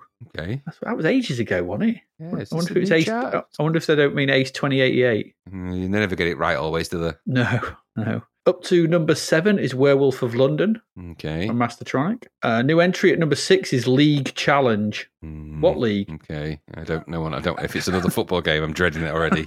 Uh, up to number five is Turbo Turbo Spirit. Uh, so they can't. Oh, for God's sake! So they've, they have got it wrong. yeah, They never get this right. How did they get it wrong? Turbo Spirit. I'd have played Goodness Turbo me. Spirit. That sounds great. Just a really It's better fast game. Turbo Spirit, Yeah. Terrible game as well. Yeah, Goodness. dreadful. Up to number four is Super Cycle. Uh, Okay. down to number two is Dragon Ninja. Hmm. Up to number two is Emlyn Hughes' International Soccer. That's weird. Um, let's climbing the charts. Where's Microsoft? Where's Microsoft? Uh, Microprose. What do you call it? Yeah, it was Microprose Gone. Soccer. I reckon the 15 quid price tag did that. Yeah, could have done. Could have done. Mm, and still reigning at number one is Robocop. Mm. Also in the charts at number 11, Joe Blade 2. Ugh. Vec Le at number 12. Ah, the double at number 13. still loading. Still loading. New entry at number 14 is Advanced Pinball Sim Oh no. From Codemasters. Uh, Operation Wolf at 15. Okay, Uh, Football Manager 2. here it is. Who's this?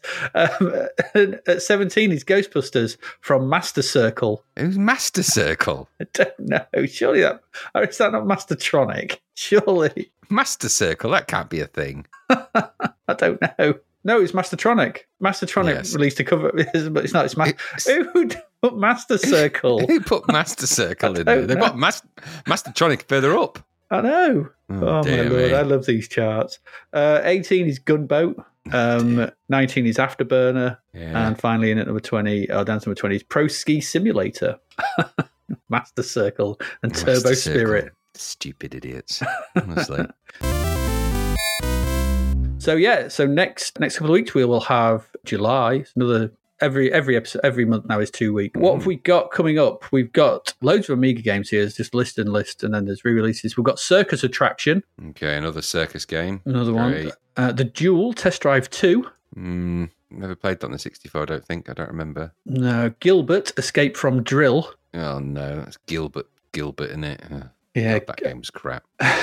Grand Monster Slam. Oh, no. The, what's the weird name for the creatures in that? I can't remember what they call them. I've got a really weird name. We'll come across it next time. I can't remember. Uh, Halls of Montezuma. Okay. Uh, I think that's one. Uh, the longest title ever, Jack Nicklaus's greatest 18 holes of Major Championship Golf. Although in here it says Major Championship Gold. Oh, God, they're so stupid. Zap and thing, they're all as bad as each other. Uh, Cockatony Wilf. Is that really That's old? a- that- yeah, it is. It's um, It must be a re reissue. well, we've never looked at it, so I guess we'll be looking at it. Yeah. Uh, Navy Moves. Oh, dear. It's good music in Navy Moves, though.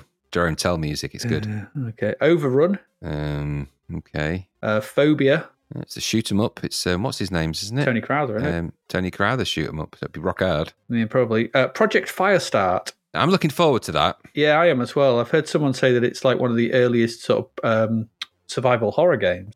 Yeah, and it's also got a vibe of this kind of another world type vibe. Yeah, so very filmic. Yeah, quite looking forward to that one. I think I think the uh, strategy section is back to the Storm Across Europe, so I think that's a strategy game. Uh, Yeah. Stormlord, Oh, okay, that's um, Raffaele Cecco, isn't it? I think so. Yeah, so it's going to be another one of those flick screen, very pretty, rock hard. Yeah, good, really good music in Stormlord from the so, yeah. Maniacs. Uh, Street Cred Boxing. That doesn't sound very good.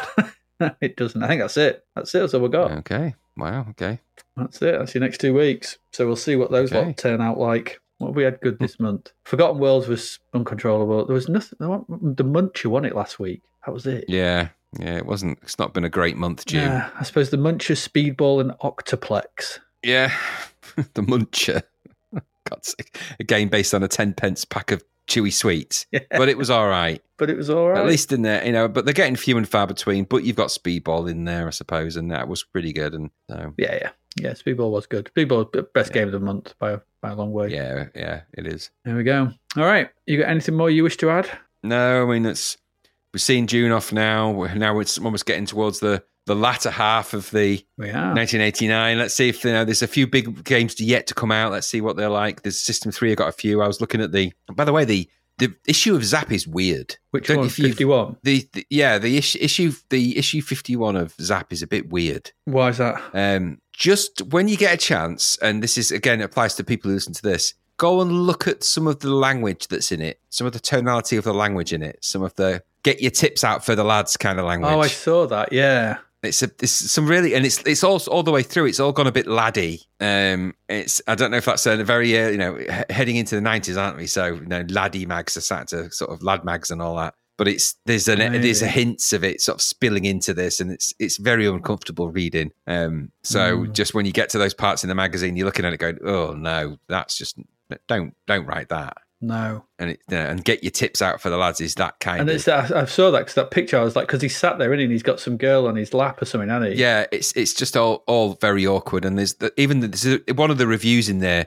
Look at the review of particularly look at the review of Stormlord and read that, and you'll you'll start to cringe when you read it Really? because it yeah because it's cringy. You're reading it you're like oh it's basically because it's got sort of well endowed female fairy characters in the backgrounds. They make Oh. quite a lot of that. Any game So- containing nude women gets my vote. Yeah, it's, that's what I mean. It's all go. gone a bit laddie. there you go. Okay.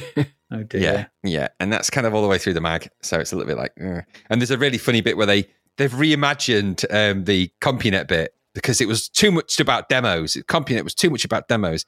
We're going to talk about apps. We're going to talk about really cool things. It's the most boring section in the magazine, and then at the end of it, it's like, oh, and the demo section. That's the most interesting bit. Yeah. It's quite funny. So, But I mean, this was the uh, point, isn't it? Where I mean, they booted out the. I mean, 50, uh, 50 We haven't really mentioned it or anything, but this is where they booted the, the Katie and yeah, Jordan completely different team of and, reviewers. and, and Maff. I think was it Maff? Math Evans. They just booted Yeah. them, didn't they? Got rid of them. yeah, they've got, got rid of them all. They've got new ones in, and it's just there's a weird vibe to the magazine. It's you can start to see it's sort of taking a bit of a weird turn. I think it wasn't long after here. I think I was about 50, like I said, 52, 53 where I stopped buying it. I think I'd just tuned Yeah. out of C64 by this point. So, but Yeah, we will see when we discuss it next week. But there you go. Um, six months still to go. Um, right. On that note, uh, I have been Adrian Mills, and I have been Graham Raddings. And you have been listening to Zapped to the Past. Uh, and we are looking for a, some kind of quest in Hillsfar, something. Something to do. something to make us want to play this damn thing because there's nap all around. and we will see you again next week. Goodbye. Thank you for listening to the Zapped to the Past podcast. We hope you enjoyed our deep dive into the world of Commodore 64 games, as well as the music, films, and TV from around the 1980s, driven, of course, by the issue of Zap 64 magazine published at that time. We will return with a whole new batch of games and stuff to talk about next week. Until then, if you want to listen to or download previous episodes of Zapped to the Past, and why wouldn't you, they can all be found on our website at zappedtothepast.com, as well as being available on Podbean, Apple Podcasts, Google Podcasts, Spotify, Deezer, Audible, Player FM, and well, pretty much anywhere where we can upload them. By the way, we do always love to hear from our amazing listeners, so if you'd like to contact us about anything in the podcast or beyond, you can do so by emailing us at zaptothepast at gmail.com. We're also active on Twitter under at Zaptuther, as well as Facebook, Instagram, and most social media platforms. Just search for Zapped to the Past and you'll find us. Oh, and if you like the podcast and what we're doing, please do like, share, review, rate us. It really helps. Something, apparently. The Zapped to the Past podcast is written and produced by Adrian Mills and Graham Raddings and recorded at Flaky Bits 2.0 Studio. All opinions expressed are those of the writers, and while we indeed love Zap 64 magazine, the Zapped to the Past podcast is not affiliated with it in any way. Stay safe, see you next time, and remember, we play these games so you don't have to.